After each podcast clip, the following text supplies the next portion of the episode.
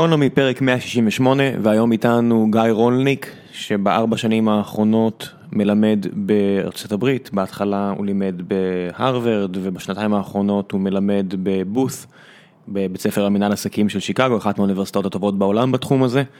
ודיברנו בעצם על הנושא העיקרי שמעסיק את גיא בתקופה האחרונה, שעליו הוא גם כותב בדמרקר, העיתון שהוא העורך המייסד שלו. אחרי שנים שגיא כתב על ריכוזיות במשק הישראלי, הוא עבר להתחיל לכתוב על ריכוזיות ב... בשוק הגלובלי, מטעם חברות ההייטק הענקיות, אם זו אמזון, פייסבוק, גוגל, מייקרוסופט, אפל, ועל הסכנה אה, שהריכוזיות הזו מייצגת מבחינתו, מבחינתם של כלכלנים רבים בעולם כיום. עסקנו בזה, ולקראת סוף הפרק אפילו נכנסנו בחזרה אה, לשוק הישראלי, אבל בגדול רוב הפרק עסק בחברות ההייטק הגדולות האלה, ובחשיבות שלנו, הסכנה שהן מייצגות כלפי הכלכלה העולמית. ולפני שנגיע לשם, אני רק רוצה להזכיר לכם שגם הפודקאסט הזה הוא חלק ממשפחת הפודקאסטים של גיקונומי, שכוללת את התוכנית הזו, ואת בכל יום נתון, שבה אני ואוריאל דסקל מדברים על ספורט עולמי, וכמובן שגם את ציון שלוש, שבה אני ויוני נמרודי מדברים על כדורגל ישראלי, שלצערי אני קצת פחות נהנה ממנו בתקופה האחרונה, אבל ככה זה, פעם למעלה, פעם למטה.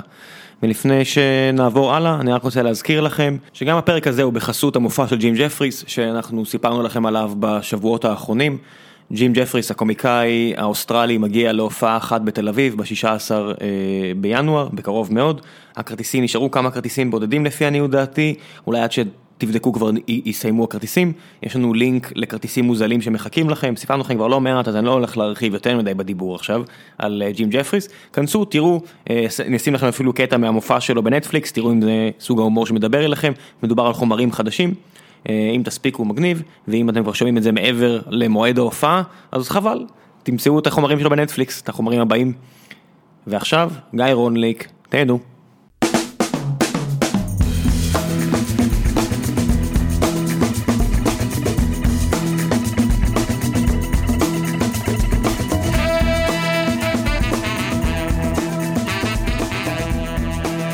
פרק מאה שישים ושמונה, ואיתי הבוקר מר גיא רולניק.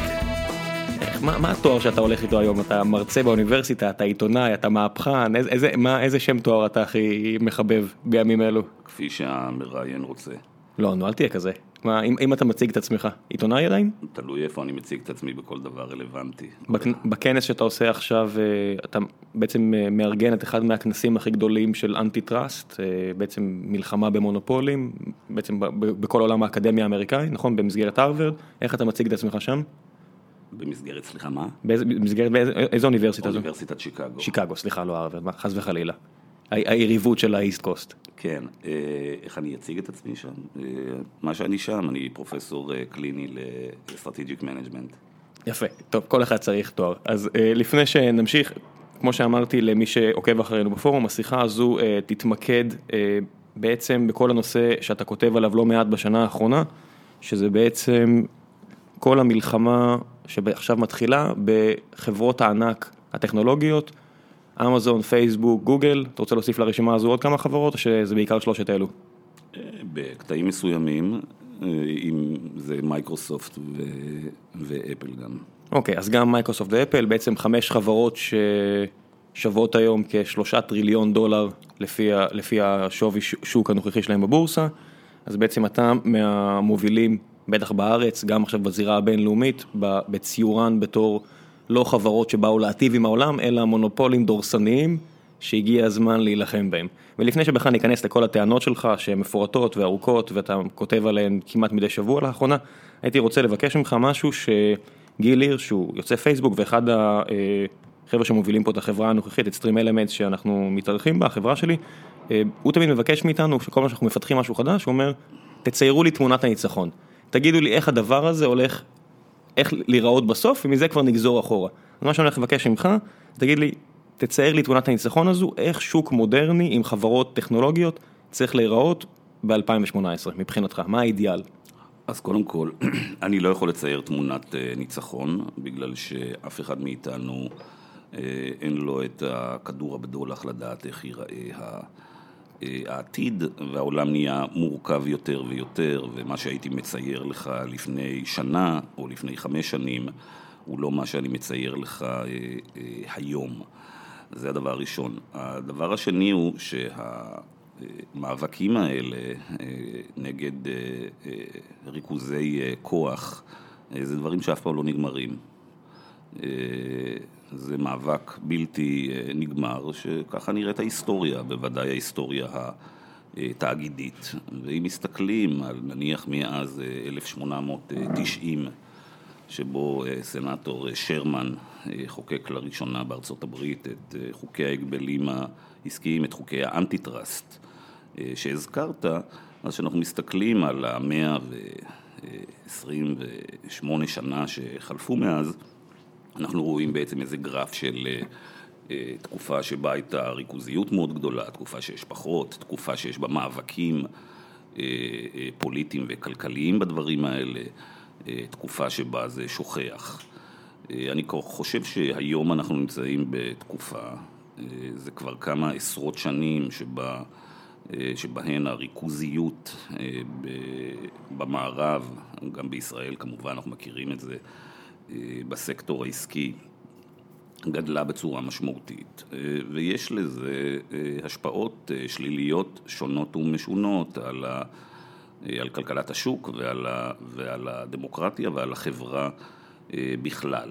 אז נחזור לשאלה שלך של תמונה אידיאלית, אנחנו תמיד נמצאים במצב שבו אנחנו רוצים לדאוג שלא יהיה עודף כוח בידי מעטים, ואני חושב שהיום יש עודף כוח בידי שחקנים גדולים במגזר העסקי.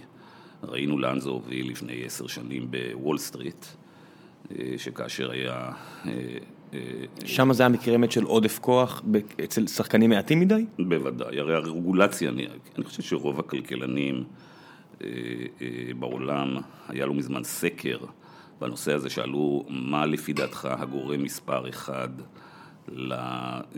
למשבר הפיננסי, והתשובה הייתה רגולציה. עכשיו נשאלת השאלה למה הרגולציה לא שירתה את הציבור. אז אחת הסיבות היא כמובן שהיו למספר בודד של שחקנים, השפעה אדירה על המערכת, ואחת ההשפעות היא תמיד, היא השפעה פוליטית והשפעה על מי שאמור לפקח על, ה, על, ה, על המערכת. בארצות הברית זה מקרה יחסית קיצוני, בגלל שאנחנו ראינו את הזרימה האדירה של כסף והשפעה של המערכת הפיננסית על מערכת השלטון. עכשיו אתה אומר, האיום, אני רוצה לפרק עכשיו בעצם את ה... אתה מתייחס עכשיו לפייסבוק, אמזון והחברות האלה בתור איום פוטנציאלי, נכון? בהחלט. אז אני, אני רוצה לפרק את הטענה הזו לכמה חלקים שאני מניח שיש, עם כמה מהם הרבה יסכימו איתך, ועם כמה מהם לא, לא, לא רבים עדיין מסכימים.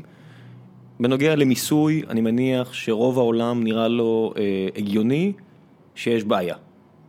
אני, אני מסכים, אתה מסכים לגבי הטענה הזו, שזה החלק הקל בסיפור? צריך להגיד שהזכרת את נושא המיסוי, זה, נושא המיסוי הוא הרבה יותר רחב כמובן, זה לא רק החברות האלה. זה, בעצם נושא המיסוי זה הנושא של איך אנחנו בכלל לחבר, למדינות יש ריבונות בעידן של גלובליזציה. זה בעיה שהדמוקרטיות הקפיטליסטיות, שזה בעצם כמעט כל רוב המדינות בעולם, מתמודדות איתה, ואין לנו לזה, אין לנו זה פתרון. היכולת של חברות להקים, ולהקים חברות בנות, ולהעביר, לעשות transfer, transfer prices, ולהעביר, ולהעביר איי פי, בין גבולות. בין גבולות היא עצומה, ולכן משטרי המס ברוב המקומות בעולם איבדו בעצם שליטה, ואין פתרון לזה. פיקטי הציע להטיל איזה מס גלובלי כלשהו בספר שלו. שמי, שמי יטיל אותו, אני קורא את הרעיונות האלה ואני אומר, אוקיי, ואם אני רוצה לפרוט אותם עכשיו למשהו אופרטיבי? כן, אז תיאורטית היה כמובן אפשר, תיאורטית, כן, היה אפשר להקים איזה, שהמוסדות הבינלאומיים יעשו את זה, או להקים מוסדות בינלאומיים, אבל כמובן הוא שיש ניגודי אינטרסים בתחום המיסוי, בין מדינות. אני אתן לך דוגמה, יש מה שקוראים פה race to the bottom. כל מדינה, בעיקר מדינות הקטנות, אבל לא רק, כל מדינה כשהיא ממקסמת רק את האינטרס שלה, היא הרבה פעמים רוצה, ובצדק, מיסוי נמוך על חברות, כדי למשוך אותן אליהן. בעצם האינטרס של אירלנד לא זהה לאינטרס של גרמניה, מבחינת אירלנד שהגרמנים יסתדרו לבד, ושכל החברות יקימו בבלפאסט, בדבלין, לצורך העניין. וגם האינטרס, וגם ישראל יכולה להגיד, אני רוצה שכולם יבואו להקים כאן חברות, ולכן אני אתן... ולכן אני אתן שיעורי מיסוי מאוד נמוכים לחברות מסוימות שיבואו הנה. אבל כשאתה מסתכל על כלל המערכת, אנחנו נמצאים באמת ב-race to the bottom הזה, שכל אחד לוקח את זה למטה. ואז נשאלת השאלה, אוקיי, אז אנחנו מקטינים מאוד את בסיס המס העולמי, ואז נוצר באמת המצב שבו, אנחנו רואים את זה, אגב, הדוגמה הכי טובה עכשיו, היא דווקא בתוך ארצות הברית. אמזון אמרה שהיא רוצה להקים מטה חדש, ועכשיו יש קרב, כל הערים בארצות הברית, בין כל הסטייטס ובין כל הערים בארצות הברית, מי יזכה להריח את המטה הבא של אמזון. עכשיו, כל עיר רוצה להביא אליה עובדים, ולכן היא רוצה להציע, והגיוני מבחינתה להציע, להציע שיעורי מיסוי נמוכים, הטבות וכן הלאה. כי אבל... בעצם הסטייט הזה ירוויח כן. עשרות אלפי עובדים, או אלפי עובדים נכון. בשכר גבוה שישלמו למס, אבל כ...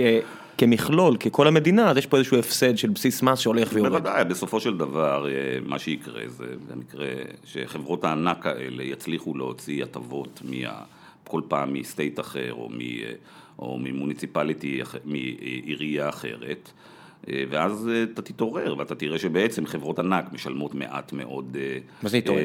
זה המצב הקיים כבר, אנחנו יודעים הרבה שנים, אנחנו לא תמימים מהבחינה הזו. שגם אם השיעור מס בארצות הברית הוא מאוד גבוה, בפועל חברות משלמות מעט מאוד. נכון, וזה בעיקר בולט, חוזר לחברות שאיתן פתחנו, זה בעיקר בולט איתן, בגלל שהן חברות שמגדילות מאוד משמעותית את כוח העבודה שלהן, ומייצרות... פעילות כלכלית, וכולם רוצים שהם יהיו אצלהן. אז ברמה האינדיבידואלית, שאתה מסתכל, בוחן רק את העניין של העיר ושל הסטייט, ורק את זה. ברור שצריך, כל אחד רוצה למקסם אצלו את התועלת, אבל שאתה מסתכל מלמעלה, כמי שקובע, מנסה לייצר מדיניות כלכלית הגיונית, אז אנחנו בעצם מגיעים למסקנה שהמנצחים והגדולים ביותר, אלה הם ש... אלה הם ש... אלה, אלה הם שהם בעצם מקבלים הטבות שאחרים לא יקבלו. אז בעצם מה שאתה אומר זה שבעצם חסר מונופול בצד השני, מונופול על כוח ש, שיסדר את כל העניין הזה, כי okay. אם, כל, אם, אם, יש, אם יש ביזור של אינטרסים, נכון. אז ככה זה נראה. כן, אבל... הבעיה היא שבצד השני אנחנו גם לא, אנחנו גם, בואו לא נשכח, כשם שאנחנו פוחדים מריכוז כוח בידי הסקטור העסקי, אנחנו גם מאוד חוששים מריכוז כוח בידי... בידי ממשלות, שגם הוא יכול להוביל לדברים עוד הרבה... או גופים בינלאומיים, אך כאלה ואחרים. שהוא גם יכול להוביל לדברים נוראים, אז זה כל הזמן משחק של איזון, וזה המשחק בעצם הדמוקרטי, והוא משתנה, כשם שהטכנולוגיה משתנה, וכשם שהעולם משתנה. אז עולה, עולה, יגיע עכשיו האדם הרציונלי, אותו טיעון אנגלי עתיק, ויגיד, אוקיי, אתה מדבר איתי על כל מיני אינטרסים גלובליים, פרטניים, אני רוצה לקנות... סחורות בזול הביתה, אני בעל עסק רוצה לפרסם בצורה נוחה וזולה בפייסבוק, אני יושב רוצה לעשות חיפוש בגוגל, החברות האלה עונות לי על הצרכים, אני רוצה לקחת מונית, הנה אובר עם הכסף של השייכים וסופטבנק מסבסדת לי את הנסיעה הזו, הנה אפל, טוב אפל אני לא יודע איפה, איפה אפל לא מסבסדת כלום, אבל לא יודע מה, כל אחת מהחברות האלה מביאה לי ערך, ערך מוחשי כאדם פרטני. אוקיי. ועכשיו מגיע אותו אדם ושואל אותך, מה רולניק, למה אתה רוצה לקחת לי את זה? אני לא רוצה לקחת, אני רוצה לתת לך יותר, נתחיל מזה. קודם כל, זה, אני, נגיע לזה בסוף, אבל בוא נתחיל עם זה. כמובן שמטרת הפתרון הזה זה לתת יותר ולא או, לקחת. הנה תמונת ניצחון.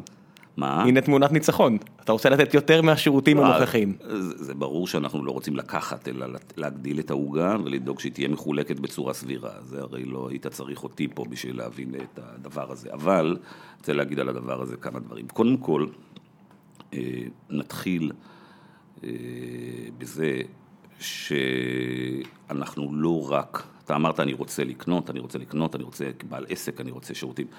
אנחנו לא רק צרכנים, נתחיל מזה. אנחנו לא יכולים להסתכלים על העולם רק צרכנים. אנחנו גם צרכנים, אנחנו גם עובדים, אנחנו גם משלמי מיסים, אנחנו גם כאלה שרוצים את הסביבה ואיכות חיים, אנחנו רוצים לשמור על הסביבה. כלומר, אנחנו לובשים הרבה מאוד כובעים. אם אנחנו נעשה כל ניתוח וכל מדיניות כלכלית מהזווית של צרכנים, אנחנו נגיע למק... אנחנו נגיע למקום מאוד גרוע. אף אחד מאיתנו הוא לא רק צרכן. היום אני צרכן שרוצה מחירים זולים, מחר אני חס וחלילה נזקק לשירותי רווחה. חינוך ורווחה ו... ולהשתמש בתשתיות ציבוריות ו... וכך הלאה. אז ניתוח כלכלי שמסתכל רק על ה... שאנחנו מדברים פה עכשיו על איך, איך על נושא של מדיניות כלכלית, אז ניתוח כלכלי שמסתכל רק על הצרכנים הוא לא נכון, ואנחנו בהמשך נדבר הרי גם על שוק העבודה ונראה את זה בצורה הרבה יותר ברורה שם. אבל אני רק רוצה להגיד, לפחות במאמר אחד שביקשת שנקרא לפני הפרק הזה, שחוקי האנטיטרסט השתנו בשלב מסוים, והם הפסיקו להסתכל על תחרותיות, ויותר התחילו להסתכל באמת דרך הפריזמה הזו של מחירים לצרכן. וזה משהו שראינו שנות ה-שמונים, תחילת שנות ה-תשעים, סוף שנות ה-שבעים, איזושהי תקופה של חמש עשרה שנים, שבהם באמת הפסיקו להסתכל על חברות בתור האיום שלהם, בתור ריכוזי כוח, אלא כל עוד מתח המחירים נשאר נמוך לצרכן, כולם מאושרים מבחינת הממשל. ואתה אומר שהגיע הזמן להתחיל לשנות את זווית המבט. אתה ועוד מספר אנשים. תראה, היה יתרונות, צריך להגיד, שהיה היה ועדיין יש יתרונות מאוד גדולים במדיניות של הגבלים עסקיים, של תחרות, שממוקדת בפרמטר מאוד פשוט, והוא רווחת הצרכן, בקונסומר, בקונסומר welfare, כי קל יותר למדוד את זה. ושאר הנושאים שאנחנו מדברים עליהם פה בשיחה, הם הרבה פעמים הרבה יותר מורכבים ו... לא מוחשים. ומופשטים, נכון. זה אחד. אבל, כמו שאמרת, הגענו למצב שבו אנחנו צריכים לקחת גם בחשבון לא רק את שאלת המחיר לצרכן, אלא עוד שאלות שנדבר עליהן. אז זה הדבר הראשון. הדבר השני הוא, חזרה לשאלה, לשאלה שלך, היא שבסופו של דבר אתה אומר, אני כצרכן מאוד מרוצה מהשירותים שאני מקבל מ-X Y Z. אז בוא ניקח למשל את אני כצרכן שאוהב מאוד את גוגל ופייסבוק, נניח. אוקיי. אז אני רוצה להזכיר לך איך נולדו גוגל ופייסבוק. והתשובה היא שיש לנו חברות כמו גוגל ופייסבוק בין השאר, בגלל שלפני, בסוף שנות ה-תשעים ובתחילת שנות ה-אלפיים, הממשל האמריקאי היה מאוד מוטרד מהמונופול של מייקרוסופט. ותיקי מאזיניך שמתעסקים בהייטק זוכרים מה הייתה מייקרוסופט של שנות ה-תשעים, שהיא בעצם שלטה באופן מוחלט בעולם בעולם התוכנה, בעולם התוכנה, וכמובן התחילה, והיא בעצם ברגע שהיא שלטה בעולם התוכנה, היא יכלה כמו במקרים רבים לשכפל את השליטה שלה לעולם האינטרנט, והיא ניסתה לעשות את זה, אנחנו זוכרים. עכשיו, כיוון שמערכת ההגבלים העסקיים בארצות הברית פתחה בשורה של מאבקים כלפיה, וכמעט הביאה לפירוק שלה. אני רוצה להזכיר שהייתה החלטה לפרק את מייקרוסופט. בסופו של דבר השתנה, השתנה השלטון ובוש, כאשר הגיע ממשל בוש, הם עצרו את, ה, את התהליך הזה. אבל עצם זה שההגבלים העסקיים בארצות הברית ניסו להגביל בצורה משמעותית את מייקרוסופט, גרמה לכך שמייקרוסופט מתנה את ההתנהלות המונופוליסטית המאוד אגרסיבית שלה, שהייתה לאורך שנים בתחילת שנות האלפיים, ובעצם הריסון של מייקרוסופט באותה תקופה הוא זה שאפשר לפייסבוק ולגוגל להפוך למה שהם. גם, בוא נוסיף, היום... גם, גם, גם אפשר. לא, לא יודע אם זה, זו הסיבה תראה, היחידה. תראה, אנחנו אף פעם לא יכולים לדעת, הרי אי אפשר לעשות זה, אבל אין ספק ש, שמייקרוסופט בכוח, אם מייקרוסופט לא היה עליה שום מגבלה, והיא יכלה לעשות מה שהיא רוצה, והיא לא חששה מהבקלש הפוליטי בשנות האלפיים, אני חושב שקשה מאוד היה לחברות כמו פייסבוק וגוגל לצמוח ולהתפתח. מי שיקרא לפרטי פרטים את ההיסטוריה של מייקרוסופט ואת ההיסטוריה של החברות האלה, יראה שהיכולת שלהם לפרוץ ולהצמיח ולפרוץ ולצמוח תלויה בפרטים. תלויה בריסון כוחה של מייקרוסופט באותה תקופה. עכשיו, זה דוגמה אחת מיני רבים, אבל אנחנו נוטים לשכוח שכדי שחברות קטנות יצליחו לפרוץ ולצמוח ולהביא לנו עוד מוצרים ושירותים, אנחנו צריכים לגרום בכל נקודת זמן שהשחקנים הקיימים לא יוכלו להרוג אותנו.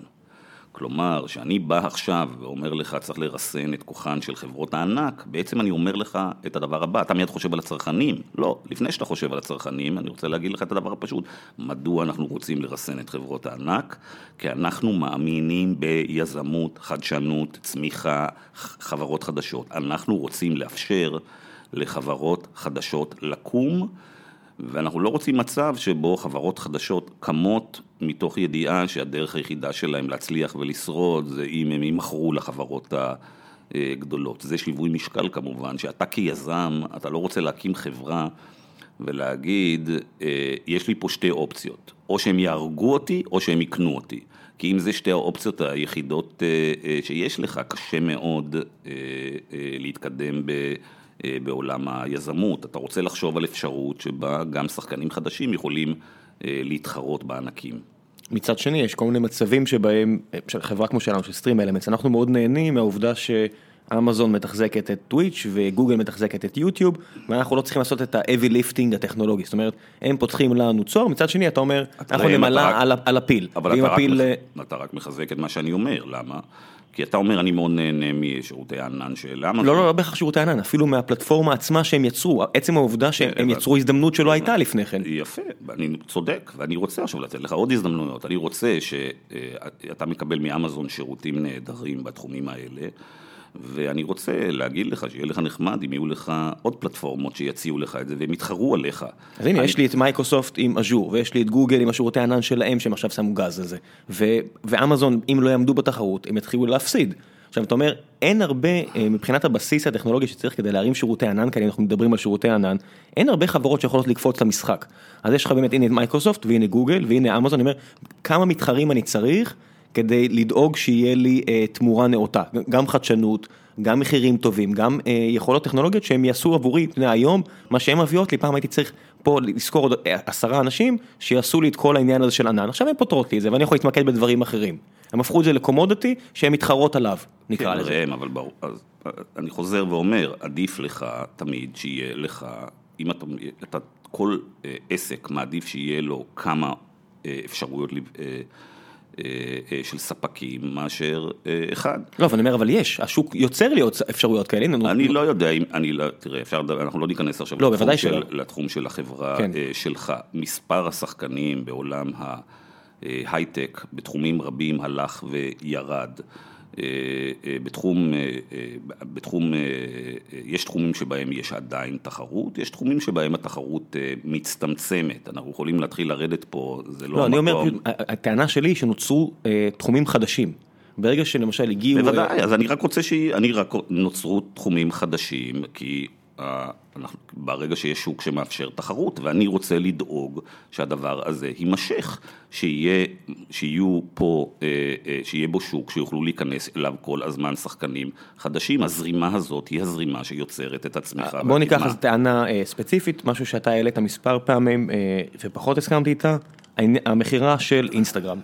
טענה שאמרת וגם הבאת כתבה, שלחת לי בזמנו כתבה מוול סטריט ג'ורנל שעוד התריע בזמנו, ברגע שפייסבוק הצליחה לרכוש את אינסטגרם במיליארד דולר, אמרת, זה, זו רכישה אחת, זה מיזוג אחד, שהרגולטור היה צריך לעצור.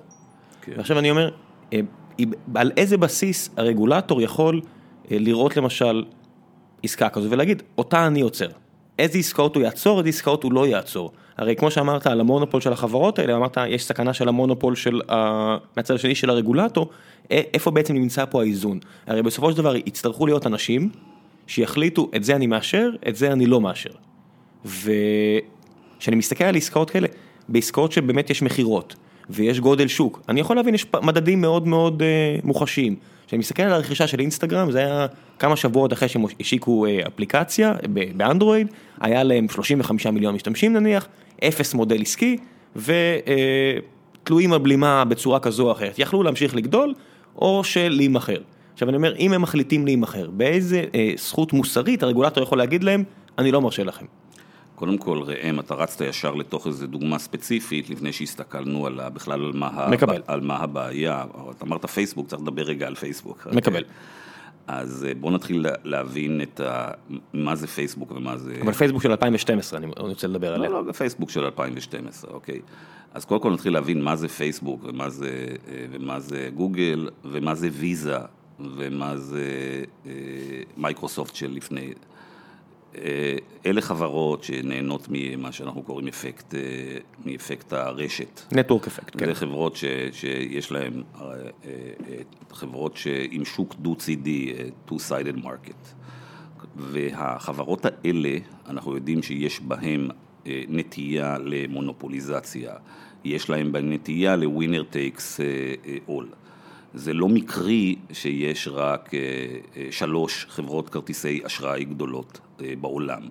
כי השוק הזה, השוק הדו-צידי, ה-two-sided market, נוטה להגיע לכך שיש בו מספר מאוד קטן של שחקנים.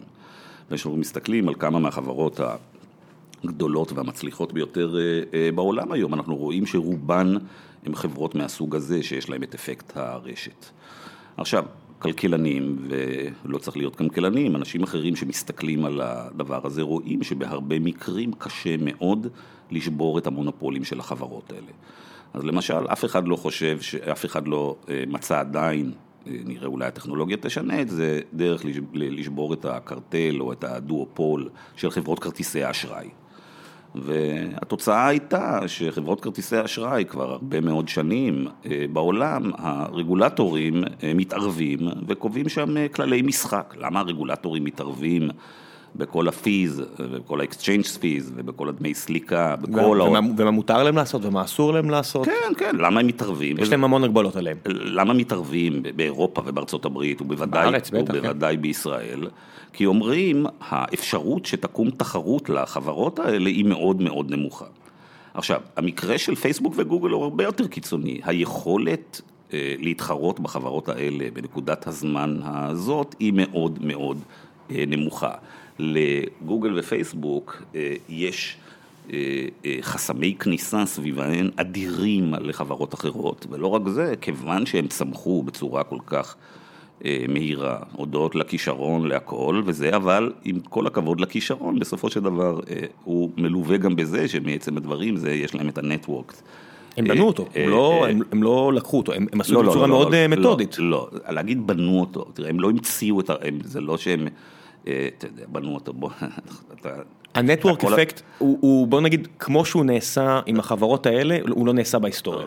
כשאתה אומר בנו אותו, זה כאילו שבאו אנשים מהחלל ובנו. הם בנו אותו על בסיס תשתית של החברה, של הסוסייטי, אוקיי? העובדה שקיימת לנו חברה כמו פייסבוק, היא נובעת מזה שאנשים הניחו תשתית של חוקים שמאפשרת את הקמה של פייסבוק. אתן לך דוגמה, פייסבוק לא הייתה קמה, אלמלא לפני כ-עשרים שנה, היו מחוקקים חוק שחברות כמו פייסבוק, לא אין להם אחריות משפטית לתוכן שלהם. זה לא שבאים אנשים מהחלל. לא, זה כבר תפעולי, אני מסכים, אין פה, אני רק מדבר על... לא, לא, אתה אומר הם בנו את זה, אתה מתייחס לחברות כאילו שהם באו מהחלל. לא, לא, אני אגיד לך מה מתייחס, אני מתייחס, אנשים שמו חוקים, כמו החוקים שציינת, אבל רק חברה אחת, כמה במסגרת החוקים האלה הקימה את פייסבוק. לא, לא, אז שנה, אתה מכיר את ההיסטוריה, ואתה יודע שבכל פעם שתמיד קמות בתחומים האלה כמה חברות, ואחת נסגרת, ואחת נמכרת, ואחת מצליחה... יש לנו את טוויטר, יש כמה מתחרות קטנות. לא, אני לא מדבר רק על הדוגמאות הספציפיות האלה, אלא בכלל, אוקיי? ואתה יודע, לפני אובר הייתה עוד חברה שדומה לאובר, אבל היא לא הצליחה להתמודד עם הרגולציה בארצות הברית, ואובר הצליחה בדרכים שלה לעקוף את הרגולציה, לקנות את הרגולציה, להשפיע על הרגולציה, ואז היא נהייתה שחקן אחד, ושם יש ווינר טייק אול, והיא לקחה את כל השוק יחד עם... אבל אנחנו רואים שהרגולציה לא היה צריך להתערב, הנה ליפט כבר, הם הצבנו את גוגל, גוגל השקיעו מיליארד דולר בליפט, וליפט עכשיו מביאים בראש. עולים, עולים, הצמיחה של ליפט אפילו יותר מהירה מהצמיחה של אובר, והרגולטור לא צריך להתערב לפני שזה קרה. אז הרגולטור התערב ובגדול, כל הפעילות של אובר ו, ושל ליפט עוברת סקרוטיני מאוד חמור של רגולטורים בכל העולם. לא, זה בטוח, אני אומר, אבל לא היה צריך להגביל את אובר באופן פרטני, כדי לאפשר תחרות, מהבחינה הזו אני מכוון. כי לא, אף אחד לא, לא הגביל את אובר כמו שהם, לא הגביל את אובר במיוחד לעומת מתחרים אחרים. אני אומר, החוקים הם עדיין חוקים לכולם. חוקי המשחק הרגע הם זהים אני לא הצעתי, אני לא הצעתי לסמן חברות, כמובן. אנחנו מדברים על רעיונות. כי אני חושב שאנשים הבינו מדבריך שאולי הכוונה שצריך להגביל חברות מסוימות. לא, מה זה להגביל חברות מסוימות? לא בגלל שקוראים לך צוקרברג או שקוראים לך זה. צריך להגביל חברות כאשר הם הגיעו למעמד מונופוליסטי. אוקיי? עכשיו אני יודע, תראה, אובר זה מקרה הרבה הרבה יותר מורכב, זה מקרה מסוג אחר, עם בעיות מסוג בעיות מסוג אחר, אבל אין לי ספק שאתה תראה יותר ויותר מעורבות של הרגולציה בשאלות של אובר לאורך, לאורך זמן. אנחנו רואים את זה עכשיו בלונדון, ואנחנו נראה את זה בעוד הרבה מקומות, אבל אנחנו כל הזמן מדלג, לא מצליח, אנחנו מדלגים מנושא לנושא. בוא נחזור, בוא נחזור לשאלה של פייסבוק ושל גוגל. אז גוגל ופייסבוק קשה מאוד היום להתחרות בהם בגלל אותו נטוורק אפקט. והשאלה היא מה אתה עושה. עכשיו, במקרה של גוגל ופייסבוק, יש לנו מקרה עוד הרבה יותר חמור ממקרים קודמים, ומה הוא? והוא שאת הכוח האדיר שלהם ואת המונופול שיש להם בתחומים שלהם, הם יוכלו בהמשך להעביר לתחומים אחרים. מדוע? בגלל שהם חולשים על M-Hub, שחולש על כמויות אדירות של מידע. ואנחנו יודעים שהרבה פעמים אפשר לשכפל את זה כדי שאתה נכנס לתחומים אה, אה, אחרים. כלומר, זה, שאנחנו מסתכלים על פייסבוק וגוגל, זה לא רק בגלל שאנחנו מת, אה, אה, מוטרדים רק מהסרצ' או מהסושיאל נטוורק, זה מחר יכול להיות במקומות שאנחנו אפילו לא יודעים, אה, אפילו לא יודעים אה, מה הם. אמרת דבר... כרטיסי אשראי. יכול להיות כרטיסי אשראי, זה יכול להיות בתחום הבריאות, זה יכול להיות, ב, יכול להיות בתחום הרכב האוטונומי, אני לא יודע להגיד לך, נשאיר את זה לחזאים הטכנולוגיים שתמיד נותנים תחזיות והם לא כן. מתקיימות, אבל זה לא משנה. אני לא רוצה לבוא ולהגיד לך, בתחום הזה כן ובתחום הזה לא, ופה, ופה הולך להיות ככה. אני לא רוצה, אף מתכנן מרכזי לא יודע את זה, אי אפשר לצפות והעולם משתנה. אני כן רוצה לעזור ליזמים שעוד לא קמו, וליזמים שקמו שרוצים להתחרות ולבוא לשוק עם רעיונות חדשים ולאתגר. אם אנחנו לא נעשה את זה, אז יהיה לנו חברות ענקיות, שהן בעצם אנחנו נגיע בצורה מצחיקה, אם אנחנו נמשיך בתוואי הזה, אנחנו נגיע בעצם לסוג של כלכלה בולשביקית, אוקיי? שיש לנו אנשים כמו צוקרברג ודומם, שהם מתכננים מרכזיים כאלה, כי הם, או, או ג'ף בזוס, ככל שהנתח שלהם בפעילות הכלכלית ילך ויגדל, הם בסוף יביאו לנו איזה מודל כאילו, שהם רואים, את, הם גם... אנחנו עושים את המסחר על הפלטפורמות שלהם, וגם הם שחקנים בפלטפורמות שלהם. ואת זה, אני חושב, כולנו צריכים למנוע. עכשיו, אני מתעסק בדסר הזה, כמו שהזכרת בראשה של הדברים שלך, אני מסתכל על הדברים האלה, בגלל העיסוק שלי בישראל בריכוזיות, שזה כבר למעלה מעשור או שניים, אז אני התחלתי להסתכל על זה בשנים האחרונות, יותר ויותר בארצות, בארצות הברית, ושבאמת לפני... כשנתיים או שלוש שבאתי לכמה אנשים ואמרתי להם בואו נתחיל להסתכל על מה שקורה בתחומים של ריכוזיות בארצות הברית. אנשים אמרו לי ריכוזיות, ארצות הברית, זה הכלכלה הכי תחרותית, זה וכל הסיפורים האלה. ושור עינף בתחילת אלפיים ושש עשרה או במרץ או באפריל אלפיים ושש עשרה, פתאום ה-Council of Economic Advisor של אובמה יצא עם דוח ראשון שבעצם יש בעיית ריכוזיות, ובעצם עכשיו יש תהליך שבו כלכלנים ואחרים מסתכלים יותר ויותר על, על הכלכלה האמריקאית בעיניים יותר ביקורתיות, ואנחנו רואים בעצם שנוצרים שם ריכוזיות גדלה והולכת. הוא הדין באינטרנט. אני שומע מחברים שלי בהייטק וחברים שלי במקומות אחרים, יזמים שמתלוננים ביותר ויותר בשנים האחרונות על זה שהכלכלה פה נהיית בולשביקית, כלכלת ההייטק. העולמית, מה שאתה אומר פה זה עולמית, כן? ברור, אין כלכלה, ההייטק אין משמעות. וצריך להגיד שלא נציין שמות, אנחנו מדברים פה על חברות או על בכירים בחברות של, זה לא חברות קטנות, שאתה אומר יזמים, אנשים אולי חושבים ארבעה אנשים בגראז', אנחנו מדברים פה על אנשים שיש להם חברות שנסחרות בשווי של יותר מיליארד דולר, אני לא אציין פה שמות שאמרו באוזניי, תקשיב, גוגל לא חיים חוץ אותנו כמו זבוב, וזה משהו שהוא לא הגיוני. ברור. אז אני שומע יותר ויותר מהאנשים האלה. אז אני התחלתי לדבר על זה בארצות הברית עם הרבה מאוד אנשים, ואני תאר לך את התהליך ש... שבאתי לפני שנה ושנתיים, ואמרתי, בואו נתחיל לדבר על, על הריכוזיות ועל הסכנה של ה... שמה שקוראים החברות האלה, אנשים אמרו לי, על מה אתה מדבר? זה חדשנות וצמיחה, והחברות האלה נותנות מוצרים בחינם. נקצר, ב... חצי שנה האחרונה, אם תעשה סרצ' קצת באינטרנט, אתה תראה שהמספר הכתבות, הניתוחים שמדברים על הריכוזיות בעולם הדיגיטלי, גדל בטח, אני לא יודע, בפי שניים ופי עשרה. זה מרגיש כאילו זה שבוע כן, שבוע לא, על השער של האקונומיסט כרגע. נכון, נכון. והאקונומיסט כמובן זה עיתון שלפני הכל דוגל בכלכלת שוק ובתחרות וכן הלאה. מה שנקרא ימין כלכלי.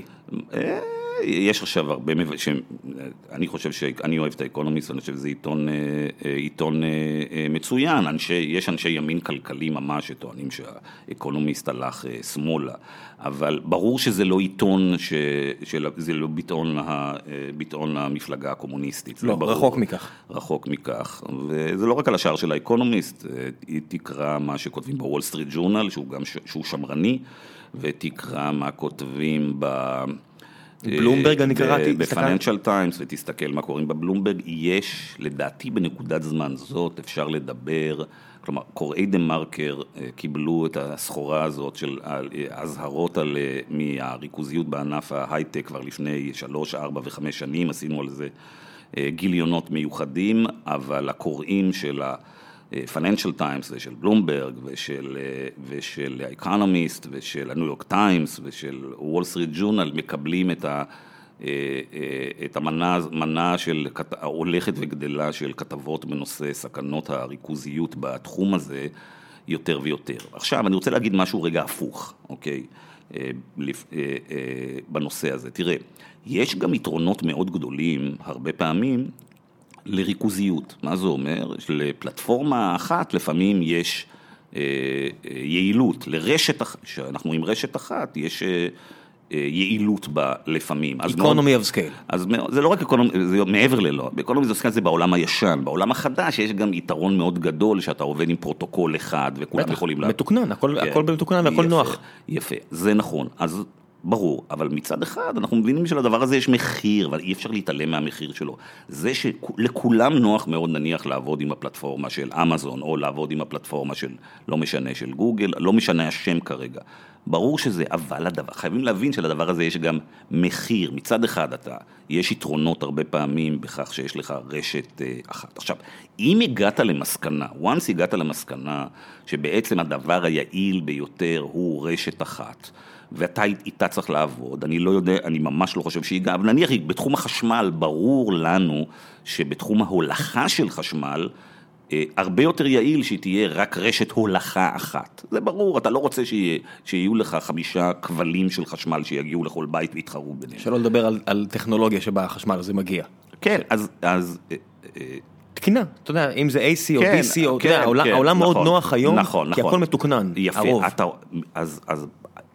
אם הגעת למסקנה שאתה רוצה את זה, עדיין ברור לך שאתה לא רוצה לתת, אתה לא רוצה חברה אחת להולכה, שיהיה בה את כל הכוח, ולכן נכנסים וקובעים כללי משחק, אומרים, אוקיי, זה יעיל, אבל זה נוצר מונופול, אי לכך אנחנו קובעים כללים. כלומר, אם יום אחד, אני לא חושב שזה המצב כמובן, אני לא חושב שנגיע למצב יום אחד שנגיד, עדיף שתהיה רק אי-טיילר אחד כמו אמזון, הוא יהיה אחד, ולא, זה לא יקרה, אבל אם אתה באמת מגיע למצב שבו אתה אומר, היעילות הזאת היא נהדרת, אז ברור שצריך לבוא, להתערב ולה, ו, ולקבוע כללי, כללי משחק. זו אפשרות אחת. אפשרות אחרת יבוא, עשיתי פה איזשהו כנס עם המנכ"ל של דויטשה טלקום, ובאותו יום יוסי ורדי הבריז, והוא אמר לי, תביא את מאיר ברנד מגוגל.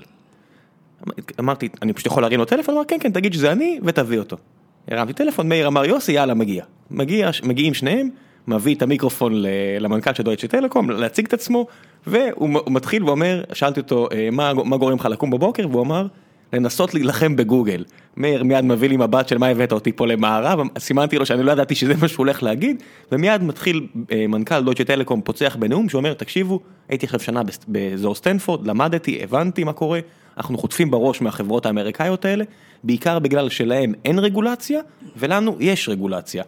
אנגלה מרקל לא מאפשרת לי לעשות את כל הדברים שמאפשרים להם, אני לא יכול לאסוף דאטה, אני לא יכול לבנות עוד מודלים כלכליים על פני, על הדאטה שיש לי, מגבילים אותי מאוד, אותם לא, אני בעצם נלחם פה עם יד קשורה מאחורי הגב, וזה לא פייר. אז יבוא הבן אדם ויגיד, במקום שתגביל את האלה, אולי תשחרר את כל השאר, כדי שהם יזנו אחד את השני, שזה טיעון שאני מניח שכן צריך להעלות אותו, ואני בטוח שהרבה מאזינים פתאום אומרים, רגע, אתה אומר, תביא עוד הגבלות, אולי, אולי עדיף להוריד את כל המגבלות. כן, אז בוא, זו שאלה מצוינת, ואני רוצה, בוא, בוא נרחיב רגע. אז באמת, אנחנו, למשל, אנחנו רואים, נניח שכבר השתכננו, שיש בעיה עם המונופול של גוגל או פייסבוק, או לצורך העניין, וצריך להתחיל לחשוב על הדבר הזה, אוקיי. אז עכשיו בא מישהו ואומר לנו, אוקיי, אז איך נאבק במונופול הזה? ניתן למישהו אחר לעשות, נסיר ממישהו אחר את המגבלות. עכשיו, זה מצחיק, למה?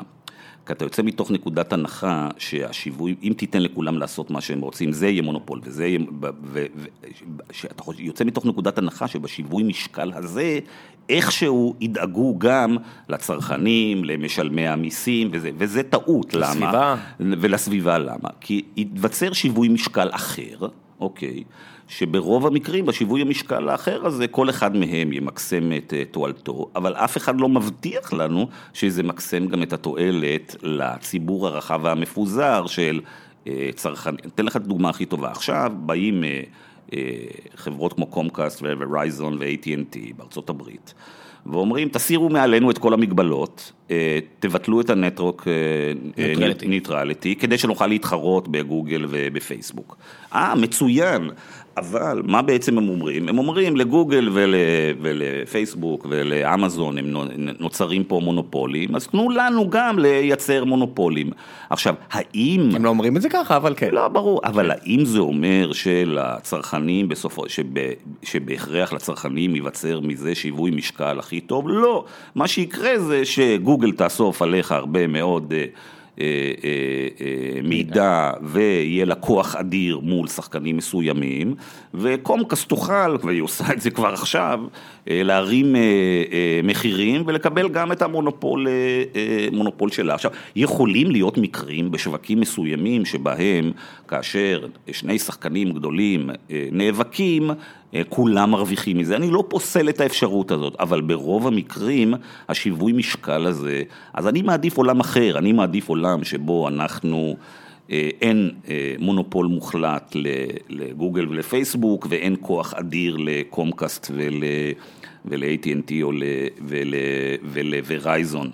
ואתה יודע, ראינו הרבה פעמים, אמרו אנשים, תנו להם להתמודד, תנו להם, ככל שיהיו שחקנים יותר גדולים, ראינו מה קרה במערכת הבנקאות כתוצאה מריכוזי, שמעתי עליה. בריכוזי הכוח האלה, ואני חושב שהסכנות הפוטנציאליות מצד חברות הנטוורק אפקט, הטכנולוגיות האלה, הפלטפורמות ה... דיגיטליות, אני משתמש במושג הפלטפורמות דיגיטליות הרבה, אבל זה מושג קצת מטעה, בגלל שכל החברות האלה הן גם פלטפורמות שכולנו משתמשים בהן, בין, אתה משתמש בהן ואני משתתה כחברה ואני כקונסומר, אבל בסופו של דבר זה מטעה, כי החברות האלה הן גם פלטפורמות, אבל הן גם שחקנים על הפלטפורמות. הרי אמזון אומרת, אנחנו פתוחים לכולם, וכל הספקים יכולים לעלות עלינו, אבל יום אחד אמזון עולה עם הסחורה שלה שם, ואז אתה שואל את עצמך באמת, האם יום אחד אמזון תדאג לזה, לתת קדימות לסחורה שלה, מעבר לזה. סוכן, אני עכשיו מוכרים מזון, פתאום הול פוד שהיו פעם מזון מסוים. אולד פוד זה שקוף לך, כי אנחנו כולם יודעים שאמזון, אבל... לא, אני אומר, אבל אם עכשיו אני רוצה למכור מזון על גבי אמזון, לחשוב שאמזון לא תיתן עדיפות כלשהי למותג של עצמה, שהיא רכשה ביותר מעשרה מיליארד דולר, זו תמימות קיצונית. כן, אבל הול פוד אתה גלוי וברור לך. הבעיה היא שמחר אתה רוצה לקנות נעליים או משהו אחר. אתה נכנס לאמזון, ואתה אין לך מושג באמת מי הבעלים ומה ההסדרים. לא מעניין אותי אפילו. אתה יודע, כצרכן, כצרכן הטיפש, לא מעניין אותי, תביא לי למחיר הכי. לא, לא, לא, לא, זה מאוד מעניין אותך, אני אגיד לך למה, כי אתה כצרכן, אתה נכנס ועושה חיפוש באמזון, ואתה חושב באמת שהאלגוריתם של אמזון מנסה למקסם רק את התועלת שלך.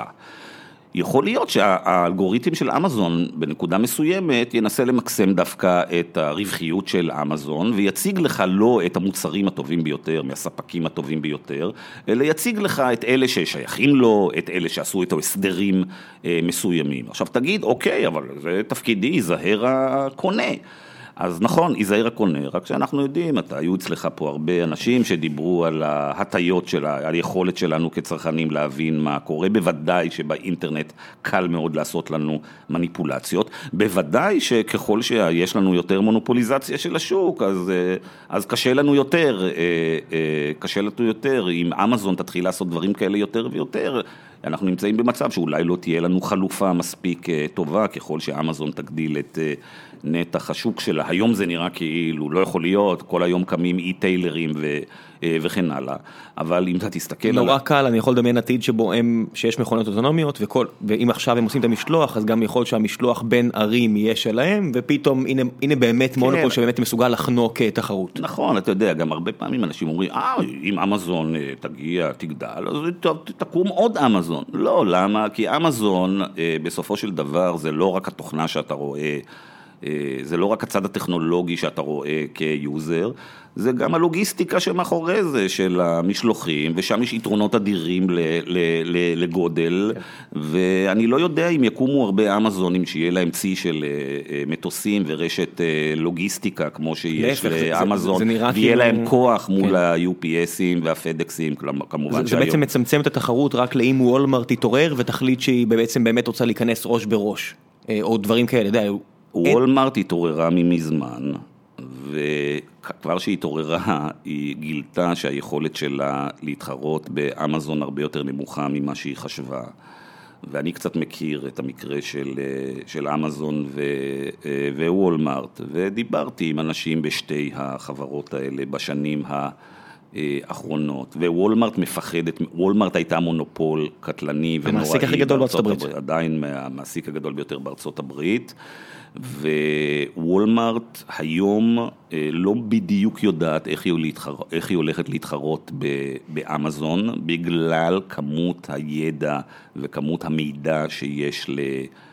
לאמזון. צריך להגיד, למי שלא מכיר, צוותי הביג דאטה של וולמרט נחשבים למהטובים בעולם, יושבים בוואלי, אבל עדיין להתחרות מול אמזון, כולם מפחדים ובצדק. לא, אני לא זוכר את המספרים, אבל נדמה לי שתבדוק את זה, אני חושב שמספר המהנדסים שיש באמזון, ומספר המהנדסים שיש, שיש בוולמרט, אני חושב שהיחס הוא... אחד למאה, אחד לחמישים. משהו כזה. לא יפתיע אותי. בדיוק.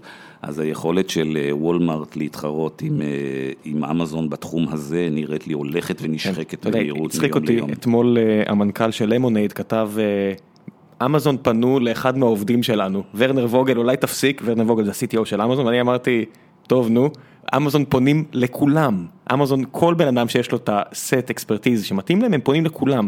אז באמת ורנר פוגל משיב לו ואומר לו, אני אסתכל לעומק, זה בטח סתם טעות. ואני אומר לעצמי, מה זה התמימות הזו? אתה יודע, חברות הענק, הרי יש פה איזשהו משחק כזה של אנחנו לא, we won't poach from this, we won't poach, לא, לא, לא ננסה לקחת עובדים מפה, לא ננסה לקחת עובדים משם. ברור שיש להם יכולת להגיע לכל העובדים, וברור שזה גם האינטרס שלהם. יש פה איזושהי מסווה של צביעות שכאילו...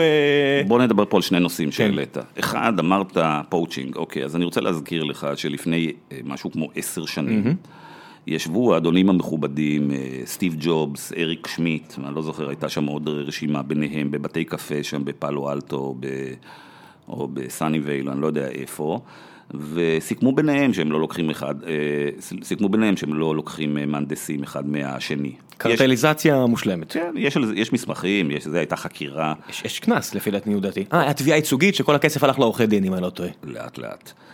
ישבו.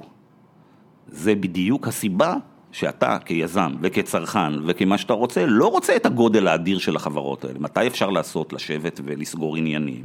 כשיש מעט שחקנים, אז אפשר באמת, יכולים לשבת ולהחליט. מי נדפק מזה? במקרה הזה ברור מי נדפק, המהנדסים. אז uh, מדי פעם אני שומע... בגרשיים נדפק, עדיין אנשים עם משכורת מאוד גבוהה, והפוטנציאל הסתכלות ירד. עם משכורת גבוהה, אז אנחנו צריכים לאפשר. גם התנאים מעולים, עזוב. לא, לא, לא, פה אנחנו מתחילים בחילוקי דעות. אתה אומר, מי שמרוויח הרבה כסף, מותר שיהיה מולו מונופול. נו, באמת. לא, אני רק אומר שלהגיד, המילה נדפק, אני שומר אותה לאנשים שבאמת מזלם פחות...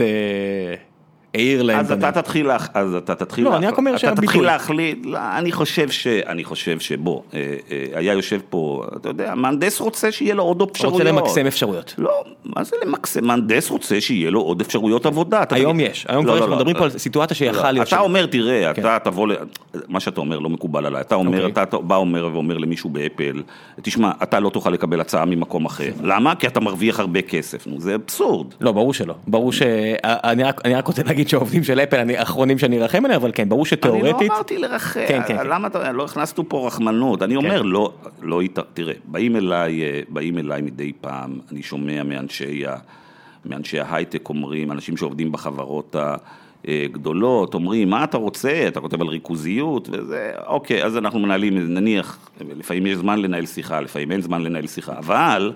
שנקח את זה ונגיד להם, תגיד, אתה רוצה מצב שבו אה, אה, לא, יהיה, לא תוכל לקבל הצעות מחברות אחרות? אה, מה פתאום, אני רוצה כל שיהיה עשר, אה, עשרה מעסיקים שירצו. אה, אוקיי, אז גם הצרכן רוצה וגם היזם רוצה, לא רק המהנדס רוצה. אנחנו לא רוצים אף פעם להיות שבויים בידיים של מישהו, לא כעובדים ולא כצרכנים ולא... אה, אה, אה, אז זו נקודה אחת. לגבי, לגבי, אז הם ישבו וסגרו ביניהם את ה, את ה, את העסקה הזאת לפני, לפני עשור. עשר, לפני עשור. עכשיו, תזכיר לי מה הייתה השאלה שמתוכה נכנסנו לזה, כי בעצם הלכתי לכיוון. אנחנו, הגענו בעצם למה צריך לעשות כדי להגביל את הכוח, למסוכן הכוח, הלכנו לעניין של, של העובדים, זרקתי את העניין של למונד ואמזון, אמזון ווולמרט, היחס בין העובדים, בין כמות העובדים שיש לוולמרט ולאמזון, והיכולת בעצם, הלחץ, התחלת לספר שהלחץ של וולמרט, מהעובדה שהיא המעסיקה הכי גדולה של ארצות הברית, בעצם שהיא לא יודעת מה יהיה עם אמזון, כי אמזון יכול להבין רגע, להתהפך בעצם על כל הבתי עסק שמוכרים דרכה, ולהתחיל לתעדף, בזכות כל המידע שיש לה, וכל הכוח שיש לה, להתחיל לתעדף את עצמה, בתור שחקנית, בתור, בתוך הפלטפורמה. בהחלט, ולא בהכרח שאנחנו תמיד יכולים להבחין בדברים האלה, ואני חושב שהגענו לנקודת זמן שבו צריך להתחיל לפעול, בין השאר משום שמה שעוד קורה עם החברות האלה, הוא שגם חלקן הן רווחיות בצורה קיצונית, ואז אנחנו רואים שברגע שהן מזהות מישהו, אגב, הם יש להם יכולת לזהות מישהו שצומח לפני כולם. פה לידינו, שתי קילומטר מפה הוא נעבור. כן, אבל זה מעבר לזה, למה? בגלל שכיוון שהם בעצם, יש להם כלים שפזורים בכל האינטרנט, בכל, בכל מקום, באופן פרדוקסלי, הם יכולים לדעת מה צומח, מה קורה בכל פינה באינטרנט, לפעמים יותר מהיזמים של החברות עצמם, כי יש להם באמת תמונה רחבה של שלוש מאות ושישים מעלות, וברגע שהם מזהים שקורה משהו, הם לא יודעים לתת תחזית ולהגיד זה יהיה הדבר הבא, אבל יגידו בסדר, אז נשים מיליארד דולר וניקח, כיוון שמיליארד דולר אולי זה ה-cash flow השבועי שלנו, ניקח את זה. ובאמת אתה רואה שהמקרה הבולט זה המקרה באמת של סנאפצ'אט, שהם כבר ידעו בעצם מה קורה בסנאפצ'אט. של אינסטגרם, סנאפצ'אט שסרבו. שפייסבוק ידעה מה קורה בסנאפצ'אט לפני כולם, בגלל שבעצם יש לה גישה לכל ה... לכל המידע הזה. החברות האלה יש להם כמות של מידע וידע על העולם שלא היה, שאין שום דבר כזה בהיסטוריה. אנחנו רוצים לחשוב שהם השתמשו בזה רק כדי להגדיל את רווחת הצרכנים. די, אנחנו כבר לא תמימים. כן, אבל אני חושב שבהרבה מקרים הם השתמשו בזה. עכשיו, אני נזכרתי מה רציתי להגיד, שדיברנו על העובדים. אז אני רוצה, לה... שדיברת על הפואוצ'ינג של העובדים ממקום למקום, אני רוצה להזכיר לך דבר, דבר נוסף. אמרת, אמזון סוחרת את כולם. לא סוחרת, מנסה, קשה לה. כן, יש לה את הבעיות שלה. בסדר, הבנתי, אז אמזון וגוגל, עכשיו נשאלת השאלה, אוקיי, אז כל, כל מהנדס וכל פיזיקאי וכל מתמטיקאי מבריק, או רובם, מקבלים הצעות מהחברות האלה. גם פה מתחילה להיווצר איזושהי שאלה מעניינת. מהי השאלה המעניינת הזאת? שיש לנו מצד אחד את המונופולים האלה. שבעצם מה עושים המונופולים האלה כל הזמן? הם, כל, הם משקיעים את רוב האנרגיה שלהם בכלים של תרגות לעולם הפרסום, כדי שאתה תקנה עוד ועוד ועוד דברים, וכדי... זה אמזון, בסופו של דבר זה הכל נגמר באדוורטייזינג. מסחר, סולדר מסחר, כן. רגע, רגע, רגע. יפה, אז מה קורה לנו פה? שאנחנו לוקחים את הטלנטים ואת המוחות הכי גדולים, ובסופו של דבר כולם, אנחנו קוראים לזה הייטק, קוראים לזה הרבה שמות, אבל בסופו של כולם, כולם הולכים לעבוד בעולם הפרסום, ולטרגט אנשים, וצריך להגיד דבר נוסף, שאנחנו מדברים על הפרסום באינטרנט הזה, אנחנו בעצם מדברים על עולם שבו גם מטרגטים אותך לרווחת הצרכן, אבל גם עושים עליך הרבה מאוד מניפולציות, כדי לגרום לכך שלא תלך למקום אחר, ושתקנה עוד, ושלא תבין בדיוק, ושתראה, ויפה, אז אנחנו לוקחים את הטלנטים, הטובים ביותר, ואנחנו והם עוסקים בעצם בסוג של פרסום. האם זה הקצאה יעילה של ה, של הכישרונות בעולם המדע והטכנולוגיה? לא. זה קצת מזכיר לי את התקופה שבה כל האנשים החכמים ביותר הלכו לעבוד בקרנות גידור. קוונץ, כל החבר'ה שהלכו לקוונטים. כן, קוונץ, אז הקוונץ. אז האם קרנות גידור זה דבר ש... מייצר ערך כל כך גדול לחברה? פה התשובה שלי היא לא, אוקיי? זה מאבקים וכתיבות שעסקתי בהם ב- לפני העידן של המונופולים הטכנולוגיים. קרנות גידור הן לא הדבר שדוחף קדימה את העולם. פעם אגב היו אנשים שאמרו את זה, אני רוצה להזכיר לך, לפני עשר שנים היינו יכולים לנהל את השיחה הזאת, לפני המשבר הפיננסי, ואנשים היו אומרים לך שבלי קרנות גידור אין נזילות, נזילות, הייתה איזו סיסמה שכאילו הדבר היחיד שאנחנו צריכים בעולם זה נזילות, ו... וכאילו השווקים הפיננסיים נזילים, זה הדבר היחיד שדוחף את הקדמה. היום מעט האנשים, מתמעט מספר האנשים שיגידו לך שנזר הבריאה זה קרנות גידור. זה גם עוזר, עשור שכל הבורסות עולות וכל מכשיר פסיבי מנצח את כל הקרנות גידור, מאוד עוזר לטענות האלה. זה תמיד היה, אגב. אגב, נכון עכשיו שוורן באפט זכה בתחרות הזאת מול הקרנות גידור, אז כולם מדברים על זה, אבל בעצם אם תבדוק היסטורית, אתה תראה ש... הביצועים של קרנות גידור תמיד היו נחותים בממוצע בהשוואה לביצועים אחרים, מסיבה מאוד פשוטה שהדמי ניהול בקרנות גידור הם אדירים. אז בעצם כשאתה מסתכל על קרנות גידור, אתה רואה שהחלוקה בין כמה קיבלו המשקיעים לבין כמה קיבלו המנהלים, הייתה שהמנהלים קיבלו שמונים אחוז, המשקיעים קיבלו עשרים אחוז מהרווחים לאורך זמן או משהו כזה, יש על זה מחקרים, ולכן ברור למה... איפה היחדה של הלקוחות? כן, ולכן ברור למה כל ה... למה כל הרבים, לא כל כמובן, למה רבים מהחכמים ביותר בתחום המתמטיקה והמודלים והפיזיקה וכן הלאה הלכו לעבוד בחברות האלה. אז היום אני חושב שאנחנו רואים שחברות הפרסום האינטרנטיות הידועות, חברות הטכנולוגיה, חברות המדיה והפרסום האינטרנטיות, שזה הפלטפורמות הדיגיטליות הענקיות, שאוהבות גם הם את כל הטלנטים שבעולם אליהם. בהחלט הרבה, אבל תראה, גוגל היא כבר לא חיפוש, כמו שאמרת, היא עושה מכונות אוטונומיות, משהו שהוא ישנה את העולם בפוטנציה, ואמזון באמת עושה שירותי ענן, הן כבר לא מתמקדות רק במדיה, המדיה זה נראה כאילו... בינתיים... מאה אחוז מההכנסות של גוגל, בינתיים מאה אחוז של הכנסות של גוגל, אתה מלמד בשיקגו? בינתיים מאה אחוז מההכנסות של גוגל באות מפרסום רעם. אבל אני רוצה להגיד, זה כמו דווקא אצל אמזון, השירותי הענן כבר מביאים הרבה כסף. אני רוצה להגיד לך שבשיקגו, תמיד ידוע שהחבר'ה של ה-M B A, כל הכלכלנים שמגיעים ללמד ב-M B A, היו צוחקים שהמחלקה ל-M B A נועדה כדי לתת תקציב למחלקה לכלכלה, שמשיקגו יצאו ממנה כל הזוכה נובל, אז שזה, יש את ה-M B A שמכניס כסף והכלכלה שמייצרת ערך, ויכול להיות שגם פה יהיה איזשהו, איזשהו מודל של גוגל באמת אה, מכניסה המון כסף מהחיפוש, אבל עושה המון ניסויים, מה שהם קוראים לו מונשוטס, כל מיני אה, באמת פיתוחים מדהימים טכנולוגית, שבאמת יש להם פוטנציאל לשנות את העולם. לא יודעים לטובה, אני לא אומר שיש פה איזשהו מניע אלטרואיסטי. יכול להיות, כן... רם, יכול להיות רם, remains to be seen, זה לוקח אותנו לשיחה אחרת, שלא יהיה לנו זמן לנהל כן. אותה, אבל כדאי בכל זאת להזכיר אותה, והיא השיחה של מי מביא את החדשנות. אז אני רוצה להזכיר לך משהו בהקשר הזה, שני דברים. אחד, והיא, שאנחנו מסתכלים על האייפון, שהוא דבר מדהים, אנחנו שואלים את עצמנו, הטכנולוגיה של האייפון, מי הביא אותה? כמה מזה הביא סטיב ג'ובס וסיליקון ואלי, וכמה מזה הביאו ה... וכמה מזה הביאו הממשל, הצבא והאקדמיה. אז זה קשה מאוד לאמוד את הדבר הזה, אבל יש אנשים שהלכו ועשו את זה, וראו שרוב הטכנולוגיה באייפון מקורה בתקציבים ציבוריים, מקורה באקדמיה, מקורה בצבא האמריקאי, מקורה בכל, ה... בכל הדברים האלה. אנחנו יודעים שמחקר בסיסי, בתחומים רבים יש בו כשל שוק, כלומר לשוק עצמו קשה לעשות אותו, אין את התמריצים, זה נכון בעולם של הטכנולוגיה הזאת וזה נכון בעולם הפארמה, בעולם הביוטכנולוגיה, שהרבה מאוד מהמחקר והפיתוח האמיתי, בעצם עם כל הכבוד לכל החברים הרבים שלי ושלך בעולם ההייטק והיזמות, חלק גדול מהחדשנות מגיעה משם. עכשיו אני רוצה להזכיר... זה היה נכון אחורה? אני לא יודע אם זה היה נכון קדימה, אבל אחורה אני לא חושב ששוררים. תראה. תשמע, המחלקות, המחלקות מחקר, מחקר, נטו מחקר לטובת המחקר של החברות הענק האלה, הן מדהימות. הן מנצחות כבר את האקדמיה. אני לא יודע. בהרבה תחומים, לפי אני יודעתי. יכול להיות. אני יודע שבפארמה זה באמת בעיה, באמת הרבה יותר גדולה. השאלה היא מה נגיד עוד עשר שנים. נכון. בוא נגיד, יכול להיות, יכול להיות שזה משתנה, אבל בוא נסתכל, אבל אתה יודע, על העבר יותר. אחורה זה נכון, אחורה זה נכון. עכשיו אני רוצה להזכיר דבר נוסף, אוקיי? אפרופו התערבות של הממשלה.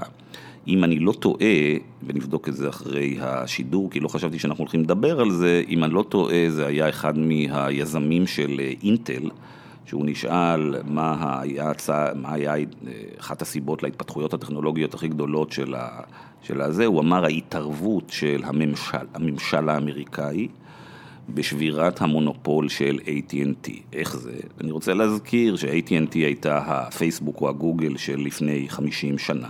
הייתה חברה אה, אדירה. כולם זוכרים שהיא פוצלה, אבל מה שלא זוכרים הוא של-איי טי אנד טי היה חברה שקראו לה בל לבס. ויום אחד בא הממשל, ובמסגרת הסדר עם המונופול של איי טי אנד טי, אמר בל לבס, שהיה בה את הטכנולוגיות הכי... אה, הפטנטים וטכנולוגיות מדהימים, אמר אתם חייבים עכשיו לפתוח את זה לכלל הציבור שאפשר להשתמש בו, והרבה מאוד מהטכנולוגיות שאנחנו משתמשים בהם היום ומהפיתוחים הטכנולוגיים שאנחנו משתמשים בהם היום נובעים מכך שהממשלה עשתה אז לבל לאבס ול-איי טי אנד טי, מה שאני חושב שצריך להתחיל לשקול, לעשות לחברות הענק. כלומר, זה שהלכו ופתחו את זה, ואמרו צריך לפתוח לתחרות, וצריך לאפשר שימוש, אם אני לא טועה, המערכת ההפעלה, יוניקס, שבמשך... שהיא הבסיס לפחות על כל מוצר אלקטרוני. בהחלט, היא הייתה אחד מאותם דברים שהיה בבל לאבס ונפתח...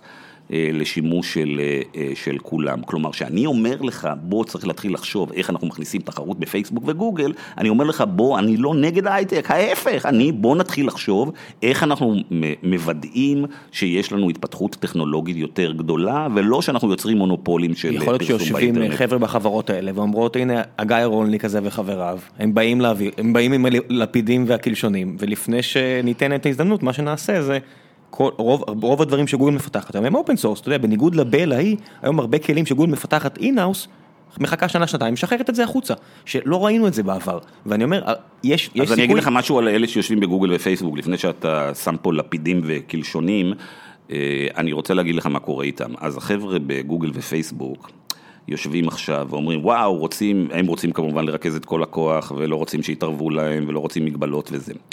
אבל החיים הם דינמיים, ואז מהנדס או מנהל מאוד בכיר בגוגל ופייסבוק עוזב את החברה, בגלל שהוא מיצה, בגלל שיש מאבק, מאבקים פוליטיים ביניהם. בגלל שאובר מציע מאה מיליון.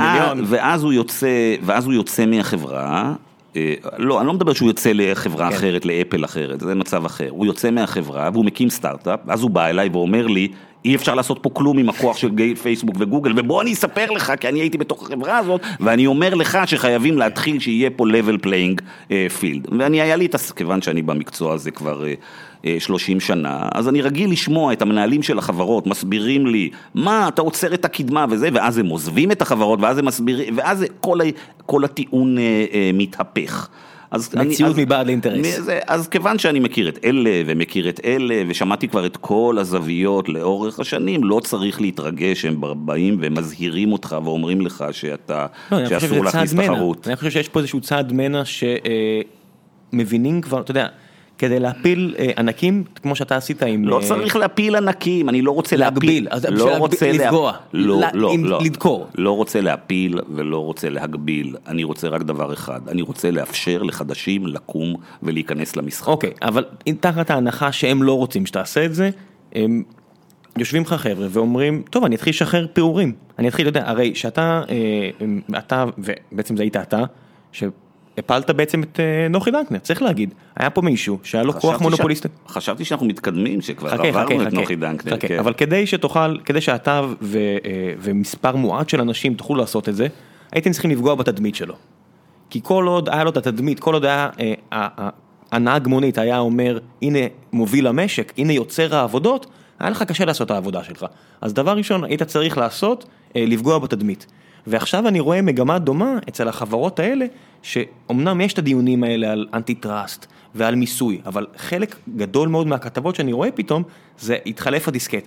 העיתונות הכלכלית שרוממה את החברות הייטק ונתנה לה בלבולי ביצים האלה של עושים עולם יותר טוב, התהפכה ועכשיו מראה את כל השטויות של תרבות הברוז של, של, של החברות, ויוצא לך כל מיני ספרים כאלה. זה נראה כאילו יש פה ניסיון מודע, שאם אתה רוצה לעשות שינוי, דבר ראשון, אתה צריך to put a crack in the, in the reputation. לא, לא, אני לא חושב, אתה מייחס לזה, אתה חושב שכאילו עורכי העיתונים מתכנסים באיזה חדר ואומרים, עכשיו צריך לשים פה איזה קרק, זה לא עובד ככה. לא, לא, לא כקרטל, כל אחד באצלו, אתה יודע. לא, לא, אני חושב שאתה, פה בעניין הזה, אני לא חושב שזה ככה, אני חושב ש... מה שקרה הוא שחברות העיתונות, קודם כל, הריכוזיות הזאת הלכה וגדלה במהירות. ומה שהיה לפני חמש שנים, זה לא מה שקורה היום, זה אחד. שתיים, חלק מהשחקנים האלה, זה תלוי איזה עיתון, חלק מהשחקנים האלה חיים בסימביוזה עם החברות האלה. אתה בוודאי רואה שבלי לנקוב בשמות, שאתה הולך לכנסים של חלק מהעיתונים האלה, נותני החסויות הגדולים ביותר, זה החברות האלה. אז זה דבר אה, נוסף. אחר כך יש תופעה חדשה מעניינת, והיא הדבר הבא. שזה פוספר בבעלות של בזוס.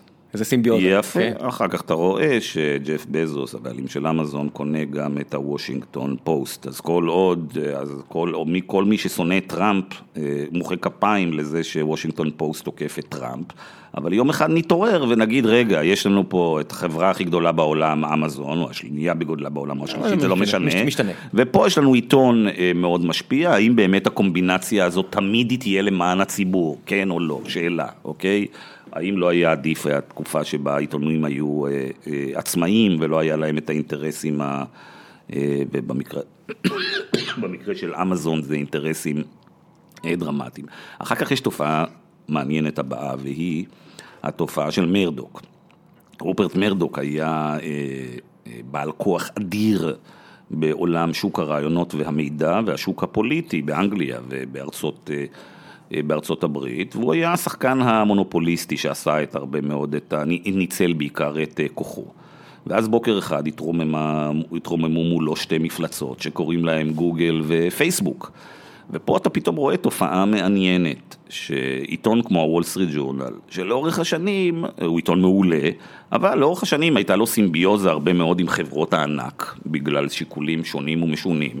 פתאום אתה רואה שזה העיתון היחיד בארצות הברית, שלפני שלוש וארבע שנים, התחיל לכתוב בביקורתיות כלפי פייסבוק וגוגל, אז קודם כל שפו, הם עשו כתבות מדהימות, תכף אני אזכיר כתבה אחת, אבל יש פה גם את העניין הזה, שבעצם, למה? בגלל שמרדוק אה, הבין שפייסבוק וגוגל לוקחות, אוכלות לו את, אה, את ארוחת הצהריים, לפני שלוש או ארבע שנים, הוול סטריט ג'ורנל חשף את זה, שהפדרל טרייד קומישן, שאחראי על, אה, על סחר הוגן בארצות הברית, ועל חלק מהנושאים של... אה, תחרות ומונופולים יחד עם הדיפרטמנט אוף אנטיטרסט ב-די או ג'יי, אז ה-אף טי סי היה לו, הייתה חקירה שהתנהלה שם, שראתה את השימוש לרעה שגוגל עושה בכוחה המונופוליסטי, והצוות המקצועי המליץ ללכת ולהגיש כתבי אישום, וראשי ה-אף טי סי עצרו את זה, ואחת הסיבות לזה כמובן זה הקשר הטוב והחם בין הבית הלבן לבין אנשי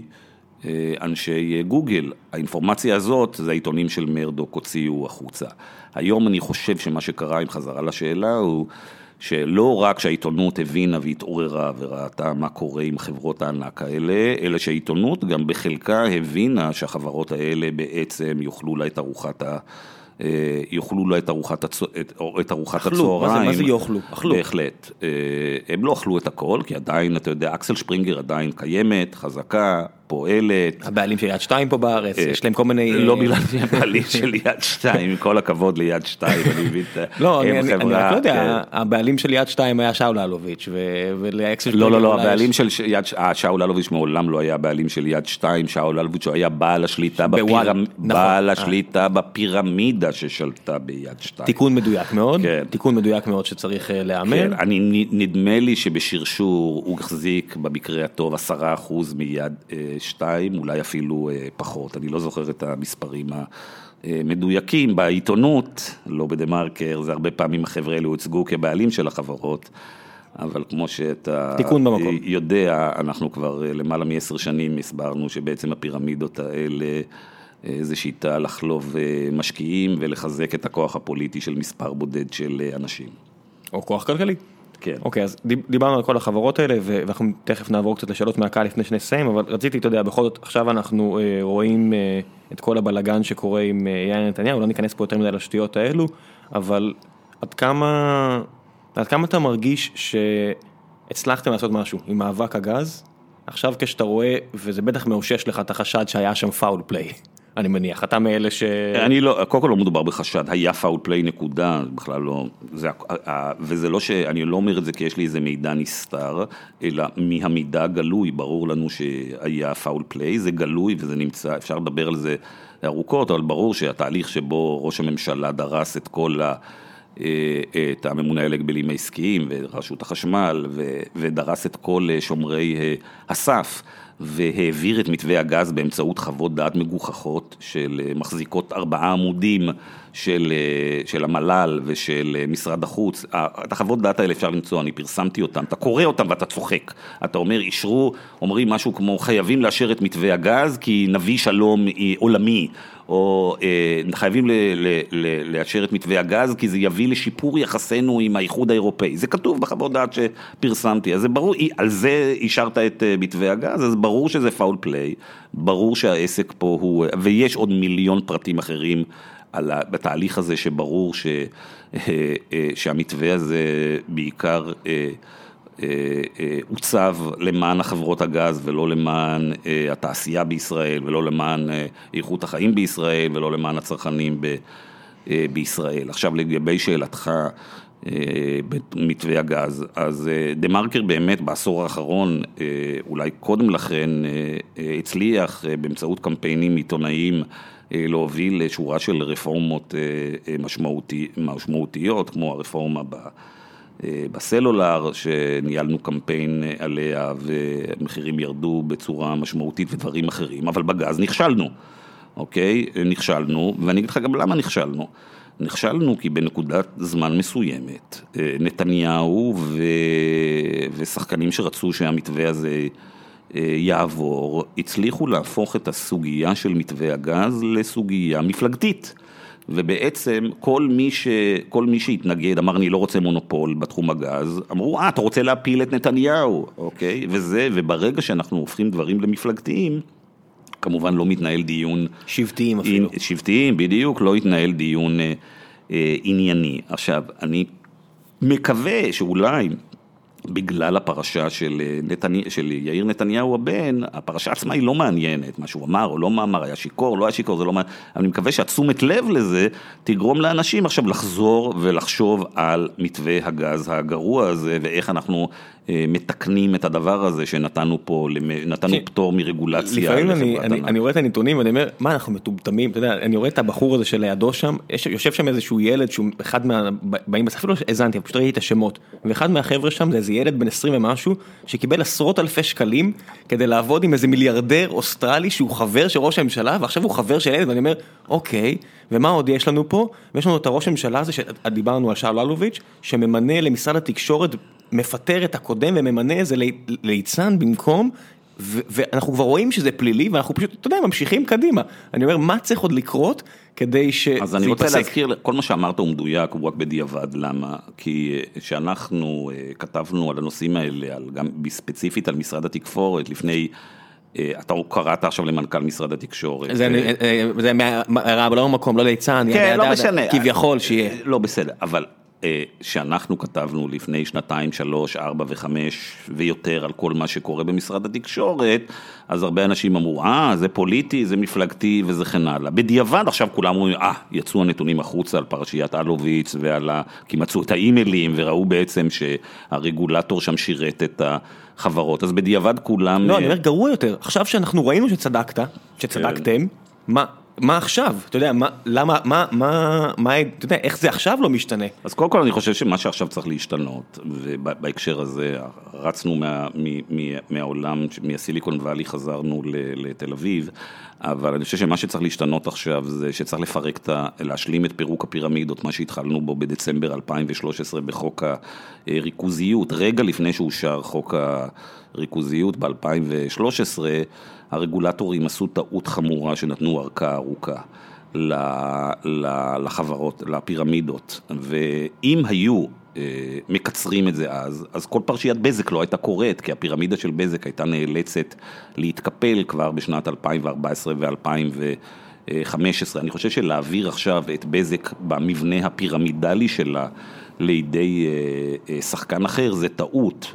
צריך להגיד, אין יותר פירמידות, כמו שעשו בארצות הברית כבר בשנות ה-שלושים של המאה הקודמת. יש בכלכלות המפותחות ביותר, בשוקי ההון המפותחים ביותר, אין פירמידות.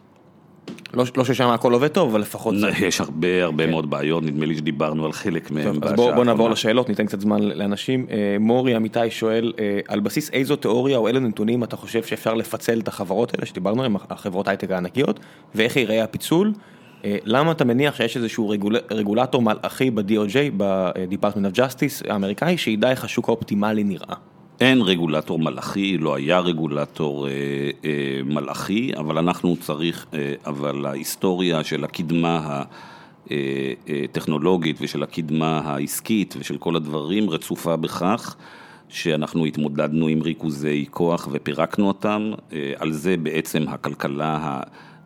ב-אלף שמונה מאות תשעים בארצות הברית חוקקו את חוקי ההגבלים העסקיים כדי לוודא שלא יהיו ריכוזי כוח. הדבר המשמעותי, הדבר שנותן לגיטימציה לכלכלת השוק הוא, הוא תחרות, ואנחנו צריכים כל הזמן להיאבק ולגרום לכך שיוכלו להיכנס שחקנים חדשים לשווקים. יונתן מלכי שואל, האם אתה מרגיש שלעיתים העיתונות הכלכלית בישראל והמרקר בפרט מעודדים שנאת עשירים? ודובי מילמן שואל, ובהקשר הזה מה אתה אומר על החשיפה של המרקר שלביבי יש חשבון מדווח בחול? לא, אנחנו לא, זה קשור אחד לשני, כבר ביבי הוא בין העשירים הוא מתכוון. ביבי בן אדם עשיר? כן. לפי כל מדד אובייקטיבי ביבי הוא אדם עשיר מאוד. לא, השאלה היא האם ביבי הוא הסימבול לאדם עשיר או שהוא גם ראש הממשלה, זה שני דברים שונים. בוודאי שאנחנו לא מאוד, אני לא יודע לדבר על עיתונים אחרים בו, אני לא באתי פה, אני לא מייצג פה שום עיתון אחר, אני מדבר על דה מרקר, דה מרקר זה עיתון שתומך ב... כלכלה חופשית וביזמות, ולכן אין לנו כמובן שום עניין נגד עשירים. אנחנו כן מגלים חשדנות רבה כאשר אנחנו רואים שמי שצובר עושר צובר גם כוח פוליטי. זה דבר שאני חושב שאף אחד לא רוצה. לירן ברימר שואל, בלי שום קשר למונופולים, אף פעם לא הבנתי את הסתירה בין כך שרולניק מבקר את הנזק וה... פרוטקציוניזם שוועדים בישראל עושים, ומצד שני הוא רוצה שכולם יתאגדו. כן, אז זו שאלה מצוינת, ותשובה היא לא קצרה. השאלה היא מה אנחנו צריכים לעשות בשוק העבודה. והתשובה היא לגבי שוק העבודה היא שאנחנו צריכים לתת, שבדרך כלל יש חוסר שיווי משקל בין הכוח של המעסיקים לכוח של העובדים. וועדי עובדים יש להם אה, תרומה אדירה וחשובה לדבר הזה. אלא מה? אנחנו צריכים לדאוג שוועדי העובדים אה, לא ישרתו קבוצות אה, אה, קטנות וספציפיות, אלא ישרתו את כלל העובדים, כי בסופו של דבר, אם ועדי העובדים מתארגנים בצורה של קבוצות קטנות, אז בסופו של דבר הם משתלבים בתוך איזה שיווי משקל, שיש את החברות הענק, ויש את קבוצות כוח בסקטור העסקי, ויש את הקבוצות כוח של עובדים, בעיקר בסקטור הציבורי. ואני חושב שהמודל הטוב יותר בתחום שוק העבודה, זה המודל שאנחנו מוצאים בצפון אירופה, שלעובדים יש כוח משמעותי מול המעסיקים, בין אם בסקטור הציבורי ובין אם מול הסקטור הפרטי, אבל זה בנו, כיוון שזה ועדי עובדים מכלילים, שכמעט כל העובדים שם, שישים, שבעים, שמונים אחוז מהעובדים שם, אז הם צריכים לגלות אחריות. כי הרי מתי אתה יכול להגיד, לא אכפת לי בכלל ממשלם המיסים, ולא אכפת לי בכלל מפריון, ולא אכפת לי מתחרותיות. כשאתה מעט. כשאתה יודע שאתה יכול לגלגל את העלויות העודפות האלה על אחרים. ולכן אין סתירה אה, אה, לדעתי, ואם תסתכל על דנמרק, ותסתכל על שוודיה, ותסתכל במידה מסוימת על גרמניה, ועל מדינות אחרות בצפון אה, אירופה, תראה שמצד אחד יש בהם ועדי עובדים מכלילים, כלומר חלק גדול מכוח העבודה הוא שם, ומצד שני זה מדינות שמצטיינות בתחרותיות אה, גבוהה, וגם באיכות חיים ורמת חיים, אה, ברמת חיים אה, אה, גבוהה. אני אוהב להשתמש ב... ביטוי שלמדתי בביקורים שלי בצפון אירופה, מהכלכלנים שם ומאנשי ועדי העובדים שם, והוא שהמדיניות הכלכלית בתחום ועדי העובדים שם, היא, ובתחום בכלל, בתחום הזה, היא להגן על המלאכים ולא על הספינות. מה זה אומר? זה אומר שאם נוקיה או וולבו או אריקסון או תבחר אתה איזה כל חברה אחרת בצפון אירופה שנקלעה לקשיים אוקיי, זו הדוגמה הובאה עליי.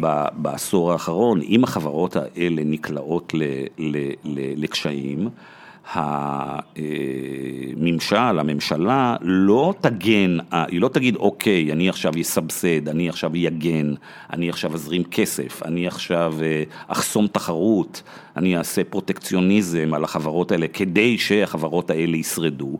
לא, אני מבינה שהחברות צריכות להיות תחרותיות, אז הן צריכות לפטר נניח עובדים, אבל יש לי מערכת של רשתות הגנה כאלה של העובדים האלה שיפוטרו מכל החברות האלה בגיל ארבעים, חמישים וששים, זה לא יהיה סוף הדרך והם יוכלו או לקבל ריטריינינג בתחומים אחרים ולחזור לשוק העבודה, או שהם יוכלו לקבל תמיכה מהמדינה. כלומר, אני מגינה על המלאכים ולא על הספינות. אני חושב, אני לא מכיר היום אה, מודל טוב יותר, כלכלי, שגם שומר על תחרותיות וגם שומר על החברה כולה, על הקוהיז'ן שלה ועל שוק העבודה. עומרי רחני, שואל דווקא מהטוויטר, בפוד הקודם, לפני שנתיים, שאלתם לגבי ריצה לפוליטיקה. גיא ענה שאפשר להשפיע הרבה יותר בדרך שלו מחוץ לפוליטיקה. האם לדעתו השיטה שלו עובדת? בהחלט, רק מתח... לא שיניתי את דעתי בעניין הזה בכלל, אנחנו יודעים שבסופו של דבר ה... אוהבים נורא לבקר פוליטיקאים, זה הרי כולם אומרים שהפוליטיקאים מטומטמים, גרועים וכן הלאה, אבל מי שמכיר פוליטיקה יודע שפוליטיקאים פועלים בעולם של הרבה מאוד מגבלות, ובסופו של דבר פוליטיקאים, כיוון שהם צריכים להיבחר, אז הם צריכים לעשות את הדברים כדי, ש... כדי לקבל את התמיכה ה... שהם יוכלו להיבחר מחדש, ותפקידה של, של, תפקידה של העיתונות, של האקדמיה, של יזמים פוליטיים וחברתיים, היא לגרום לכך שלפוליטיקאים שרוצים לעשות את הדבר הנכון, תהיה תמיכה ציבורית. אני אוהב מאוד לתת את הציטוט של אחד מהאורחים בעבר של האקונומיסט, שכתב לפני משהו כמו עשרים או עשרים וחמש שנה, שהוא הגדיר מה תפקידו של העיתון, הוא אמר, we want to shame the politician into bravery. מה זה אומר? אנחנו רוצים לגרום לכך שפוליטיקאים, וזה תפקידו שאני רואה, אנחנו רוצים לגרום לכך שפוליטיקאי שצריך לעשות דברים קשים, הוא עומד מול קבוצות אינטרסים, אנחנו נגרום לו שאם הוא יעשה דברים למען קבוצות האינטרסים, אנחנו נעשה לו שיימינג, ומצד שני, אם הוא ילך נגד קבוצות האינטרסים וינסו לפגוע בו, אנחנו העיתון ניתן לו את ה... גיבוי. אני חושב שפוליטיקאים לא יכולים להוביל מהלכים משמעותיים אם אין כוחות מבחוץ שנותנים להם לגיטימציה ותומכים בהם, ואני מדבר פה כמובן לא על הכוחות של חברות הענק או של כל מיני מה שאני קורא מיליציות מיסוי, אלא כוחות שמנסים לחשוב על ציבור רחב מפוזר. אוקיי, יש פה, אני אוסף פה כמה שאלות בבת אחת כדי שנוכל להתקדם, יש פה לפחות ארבע חמש שאלות ששואלים על מה דעתך על ההסתדרות שלקחה חלק במאבקים שהם לא בהכרח של עובדים, למשל קצבת הנכות, או עיריית ירושלים, או מישהו פעם שכר המורים, שזה כן דווקא קשור, אבל... כן, אני חושב שזה מצוין שההסתדרות מסתכלת לא רק על העובדים החזקים, על הקבוצה הקטנה של עובדים חזקים ו... של חברת חשמל וכיוצא בזה. לצערי, שאנחנו מסתכלים על ההיסטוריה של ה-חמש עשרה שנים האחרונות בהסתדרות, אנחנו רואים שקודם כל ההסתדרות זנחה את העובדים החלשים ואת, ה, ואת השכבות החלשות במשק הרבה מאוד שנים, ובעיקר שירתה קבוצות קטנות. זה חוזר לשאלה הקודמת שלנו, שאחרי המחאה החברתית, שבה ההסתדרות חטפה מכה תדמיתית, בגלל שפתאום היא ראתה ש...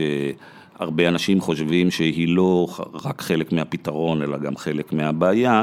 אני חושב שההסתדרות התחילה בעקבות לחץ ציבורי, כן להתחיל להסתכל גם על שחקנים יותר חלשים, אבל אנחנו עדיין בדרך ארוכה מאוד, ואני נותרתי ספקן בשאלה האם ההסתדרות תשנה את אורה ואת ה-די אן איי שלה ואת התרבות שלה, ותתחיל לשים במרכז את העובד ולא את, לשים במרכז את מיליציית המיסוי הקטנה שנהנית מהטבות אדירות, ראה ערך עובדי דור א' במונופולים.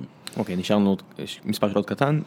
קרן, ניקח שאלה אגב ממאזינה, קרן מנחם שואלת, מה דעתך על עסקת המיזוג המתגבשת בין בנק מזרחי, מזרחי לפחות, לבנק איגוד, ועל כך שנגידת בנק ישראל תומכת בעסקה?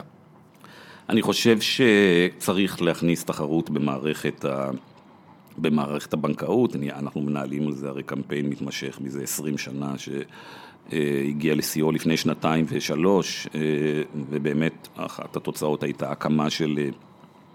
של ועדת, של ועדת שטרום.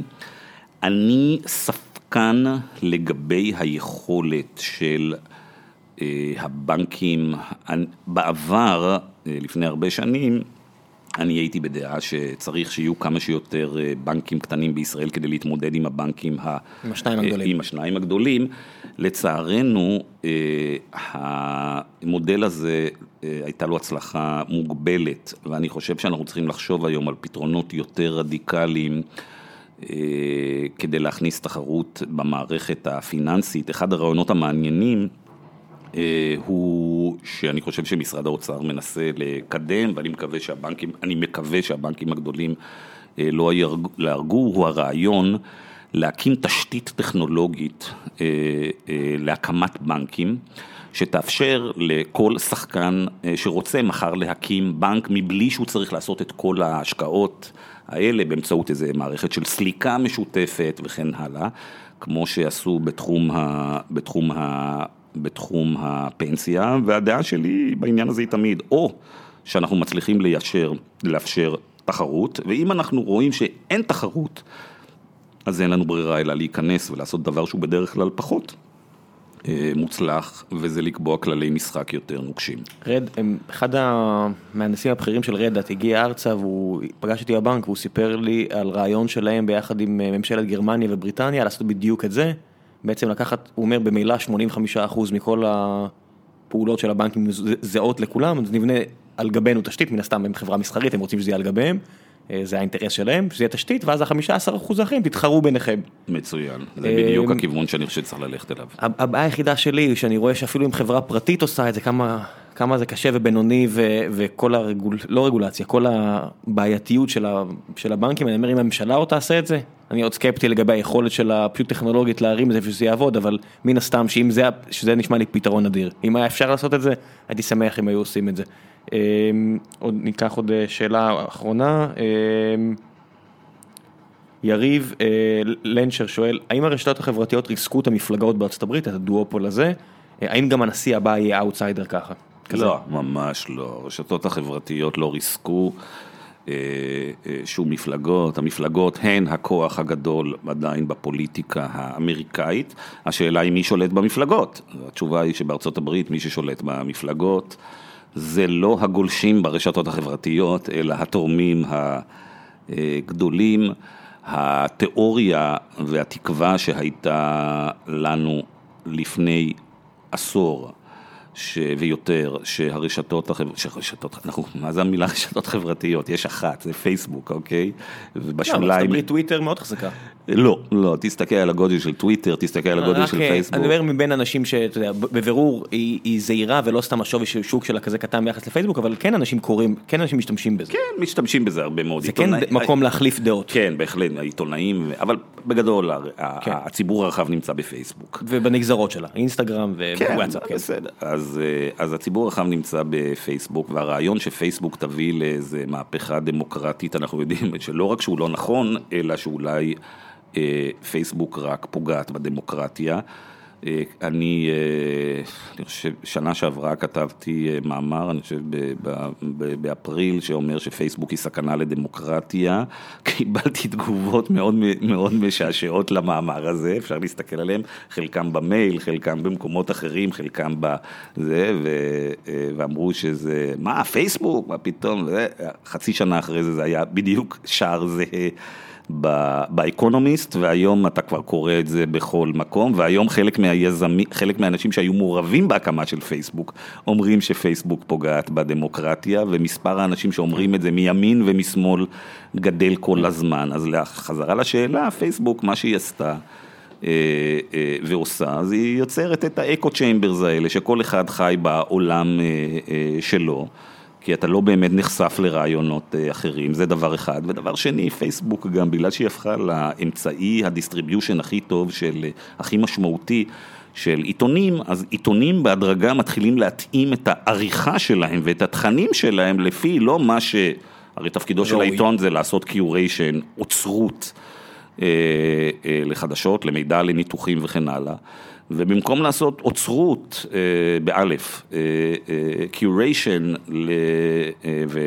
ולהביא תחקירים ולעשות את כל הדברים החשובים שעיתונות צריכה לעשות, אז כיוון שהדיסטריביושן צ'אנל הכי טוב הוא פייסבוק, אז מתחילים להתאים את התכנים יותר ויותר למה הולך בפייסבוק. עכשיו בוא אני אגיד לך, מה שרץ טוב בפייסבוק, זה לא התחקירים החשובים והניתוחים המלומדים, אלא אתה מכיר את זה יותר טוב כי אתה בעולם האינטרנט. מה שרץ בפייסבוק זה לא בהכרח דברים שמקדמים את הדמוקרטיה, אלא כמה שתהיה יותר רדיקלי למחנה שלך כמובן, וכמה שתהיה יותר קיצוני, וכמה שתהיה יותר פופוליסטי, זה יעוף ברשת האינטרנט ויעוף בפייסבוק. זה ב- לא מסכן אבל שאתה מפלגות בכל זאת? מה? כי עכשיו אני מסתכל, אני אומר, הרפובליקנים מן הסתם לא מספיק ימניים בשביל הימניים, כמו שאמרת, האנשים שאומרים שה... שהאקונומיסט עולה ימני, כי מן הסתם אם אתה ליברטריאן, או אם אתה אה, חושב שהייק היה אה, שמאלן, אז מן הסתם שאין עיתון שהוא ימני עבורך, ואין מפלגה שתתאים לצרכים שלך. אז המפלגות השתנו, אז המפלגות השתנו, בתוך המפלגות השתנו מרכזי הכוח ב, אה, בארצות הברית, אבל בסופו של דבר המפלגות זה הדרך שבה, שדרכן פועלים רוב התורמים הגדולים, רוב הארגונים הגדולים, ואני לא רואה שתקום בארצות הברית... אה, יקומו בארצות הברית מפלגות, מפלגות חדשות, אפילו דונלד טראמפ הלך בסופו של דבר דרך המפלגה הרפובליקנית, וברני סנדרס, שבכלל לא היה, שהיה אינדיפנדנט בכלל, בסוף הלך דרך, התמודד הרי על, על המפלגה הדמוקרטית, הוא לא הקים, הוא לא רץ בצורה עצמאית, כמו נניח רוס פרו או בלומברג שרצה לרוץ. כן, אוקיי. אז uh, בסוף הפרק אנחנו משאירים מקום uh, לאורחים להמליץ על כל מה שהם רוצים, או לקדם כל דבר שחשוב להם. Uh, אפילו אני, אני אשלב פה, אילן גרדי שאל איזה סרט uh, כלכלי, עדיף עלילתי, הכי אהבת ואתה ממליץ עליו, אז אני יכול ככה להכין לך את זה לקראת ההמלצות, אם בא לך לקדם uh, דברים שקשורים לכלכלה, כל דבר שקשור אחר, uh, אם בא לך לקדם, uh, הרבה אנשים פה שאלו ולא לא, לא הגעתי להתייחס אליהם, uh, אנשים שקוראים בעצם את מה שאתה אומר, ואומרים מה כדאי לנו לעשות כדי לשפר את המצב, אם יש לך המלצות... כן, המלצה הראשונה זה תעשו מנוי לארץ, בתשלום, אוקיי? והסיבה שאני מציע לכם לעשות מנוי בתשלום לארץ, היא שאם, ככל שלומדים יותר לעומק את הנושא של עיתונות, רואים שבתחומים רבים, בעיתונות שחשובה לנו, אוקיי? והיא התחקירים, והיא הכתבות על גורמי כוח, ועל גם בסקטור, גם בממשלה וגם בסקטור הפרטי, יש כשל שוק. מה זה אומר? שברוב המקרים אין לזה מודל, כלומר, אין לזה מודל כלכלי אה, אה, ברור. אה, זה סוג של מוצר, עיתונות תחקירים, והעיתונות הזאת ש... אה, אה, שמבקרת את החזקים ביותר, היא סוג של מוצר ציבורי, במידה מסוימת, אם אתה בוחן את זה בכלים של הכלכלנים, שמוצר שהוא non-rivalrous ו-non-excludable, לא ניכנס לעניין הזה כרגע. והדרך היחידה לממן סוג של עיתונות כזאת, זה אם יש לנו הרבה אנשים שחשוב להם לשמור על המוסד הדמוקרטי שקוראים לו עיתון, שמבינים שהמוסדות הדמוקרטיים האחרים שלנו לא יכולים לתפקד ולא יכולים לשרת את הציבור ולא את מוקדי הכוח, אם אין את, המוס... את הרגל הנוספת הזאת של הדמוקרטיה, שזה העיתונות החופשית והעצמאית. בעבר הרחוק, לפני עידן האינטרנט, אנחנו בעיתונות יכולנו לממן את הפעילות החשובה הזאת באמצעות עסק אחר שהיה לנו, שקראו לו לוחות המודעות הקטנות. הקלאסיפייד, היד שתיים של, ה... של העולם. הדבר הזה נעלם, והוא לקח את מקור הרווחיות העיקרי של העיתונות.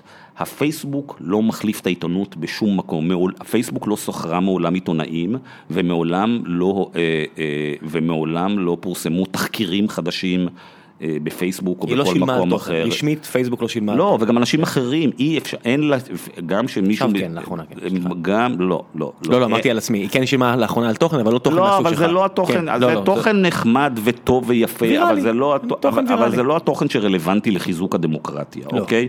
אפשר בהחלט אה, סרטונים של חתולים על סקטבורד, בהחלט יש לנו היום פתרונות שוק. אל תהיה כזה, זהו, עברנו, עברנו מזה. עכשיו זה כבר דברים, עכשיו זה כבר אנשים על סקטבורד.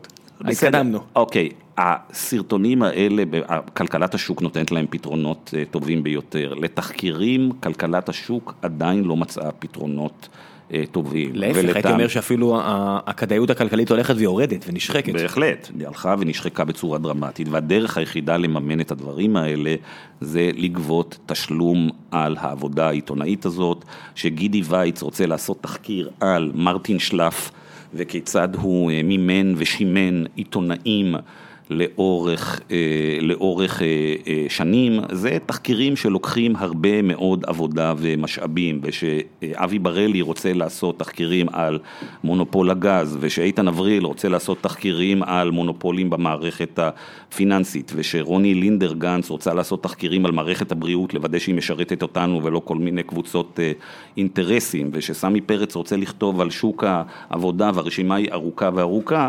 אלה דברים שמצריכים משאבים רבים לאורך זמן, והדרך היחידה לממן אותם היא באמצעות, באמצעות גביית תשלום. אתה לא רוצה שהתש... אתה לא רוצה שהמודל העסקי של העיתונים יהיו שהם יקבלו דמי חסות מבנקים ומחברות ענק. אתה רוצה שהמודל העסקי של העיתונים, כמו הארץ ודמרקר, יהיה מבוסס על זה, על מאות אלפי קוראים. אז זאת המלצתי. אין לך איזו המלצה על ארץ נהדרת? בכל זאת תקדישו לך חיקוי? ארץ נהדרת, תוכנית נהדרת, אני מאוד אוהב את החיקויים שלהם. יש פה מלא אנשים ששאלו על החיקוי הזה. כן. איך הרגשת זה שיש לך חיקוי? אז מי שמתעניין בזה בכלל, אני מציע לו, לפני, כאשר לפני שנתיים יצא סרט מגש הכסף, אז שאלו פה עליו הרבה שאלות. אז ארץ נהדרת עשתה חיקוי בפייסבוק, נהדר, שעשה איזה טייק אוף על הסרט הזה, לדעתי הוא עדיין נמצא בפייסבוק, והוא היה, הוא לא, הוא לא עשה רק את הדמות, כמו שעשה החיקוי האחרון בטלוויזיה, אלא הוא גם לקח את התכנים שאנחנו דיברנו עליהם היום, ועשה מהם צחוק, וזה היה נהדר. מאוד ממליץ אבל ללכת גם לשמוע את זרחוביץ' בתוכנית שלו עם טייכר ברדיו, שם הוא עשה... אתם יכולים גם כפודקאסט, הם מוצאים את זה כפודקאסט. אתם יכולים אפילו לשמוע את זה כפודקאסט, הוא עשה שישה, שבעה חיקויים שלי. אצלי בבית, אשתי והילדים מכורים לחיקויים האלה, הם חושבים שהם הצליחו לתפוס את הדמות בדיוק, והם רק חושבים שהדמות האמיתית בחיים היא גרועה יותר, והם מעודדים את האנשים של ארץ נהדרת להמשיך ולהגחיך את אבא. יפה, ובנימה עבודה אחת זו, בן אדם, תודה רבה רבה שהגעת לכאן גיא, נקווה שפחות מעוד שנתיים, שכולם נהיה פה שנתיים. תודה לכם, אני תמיד. ביי ביי.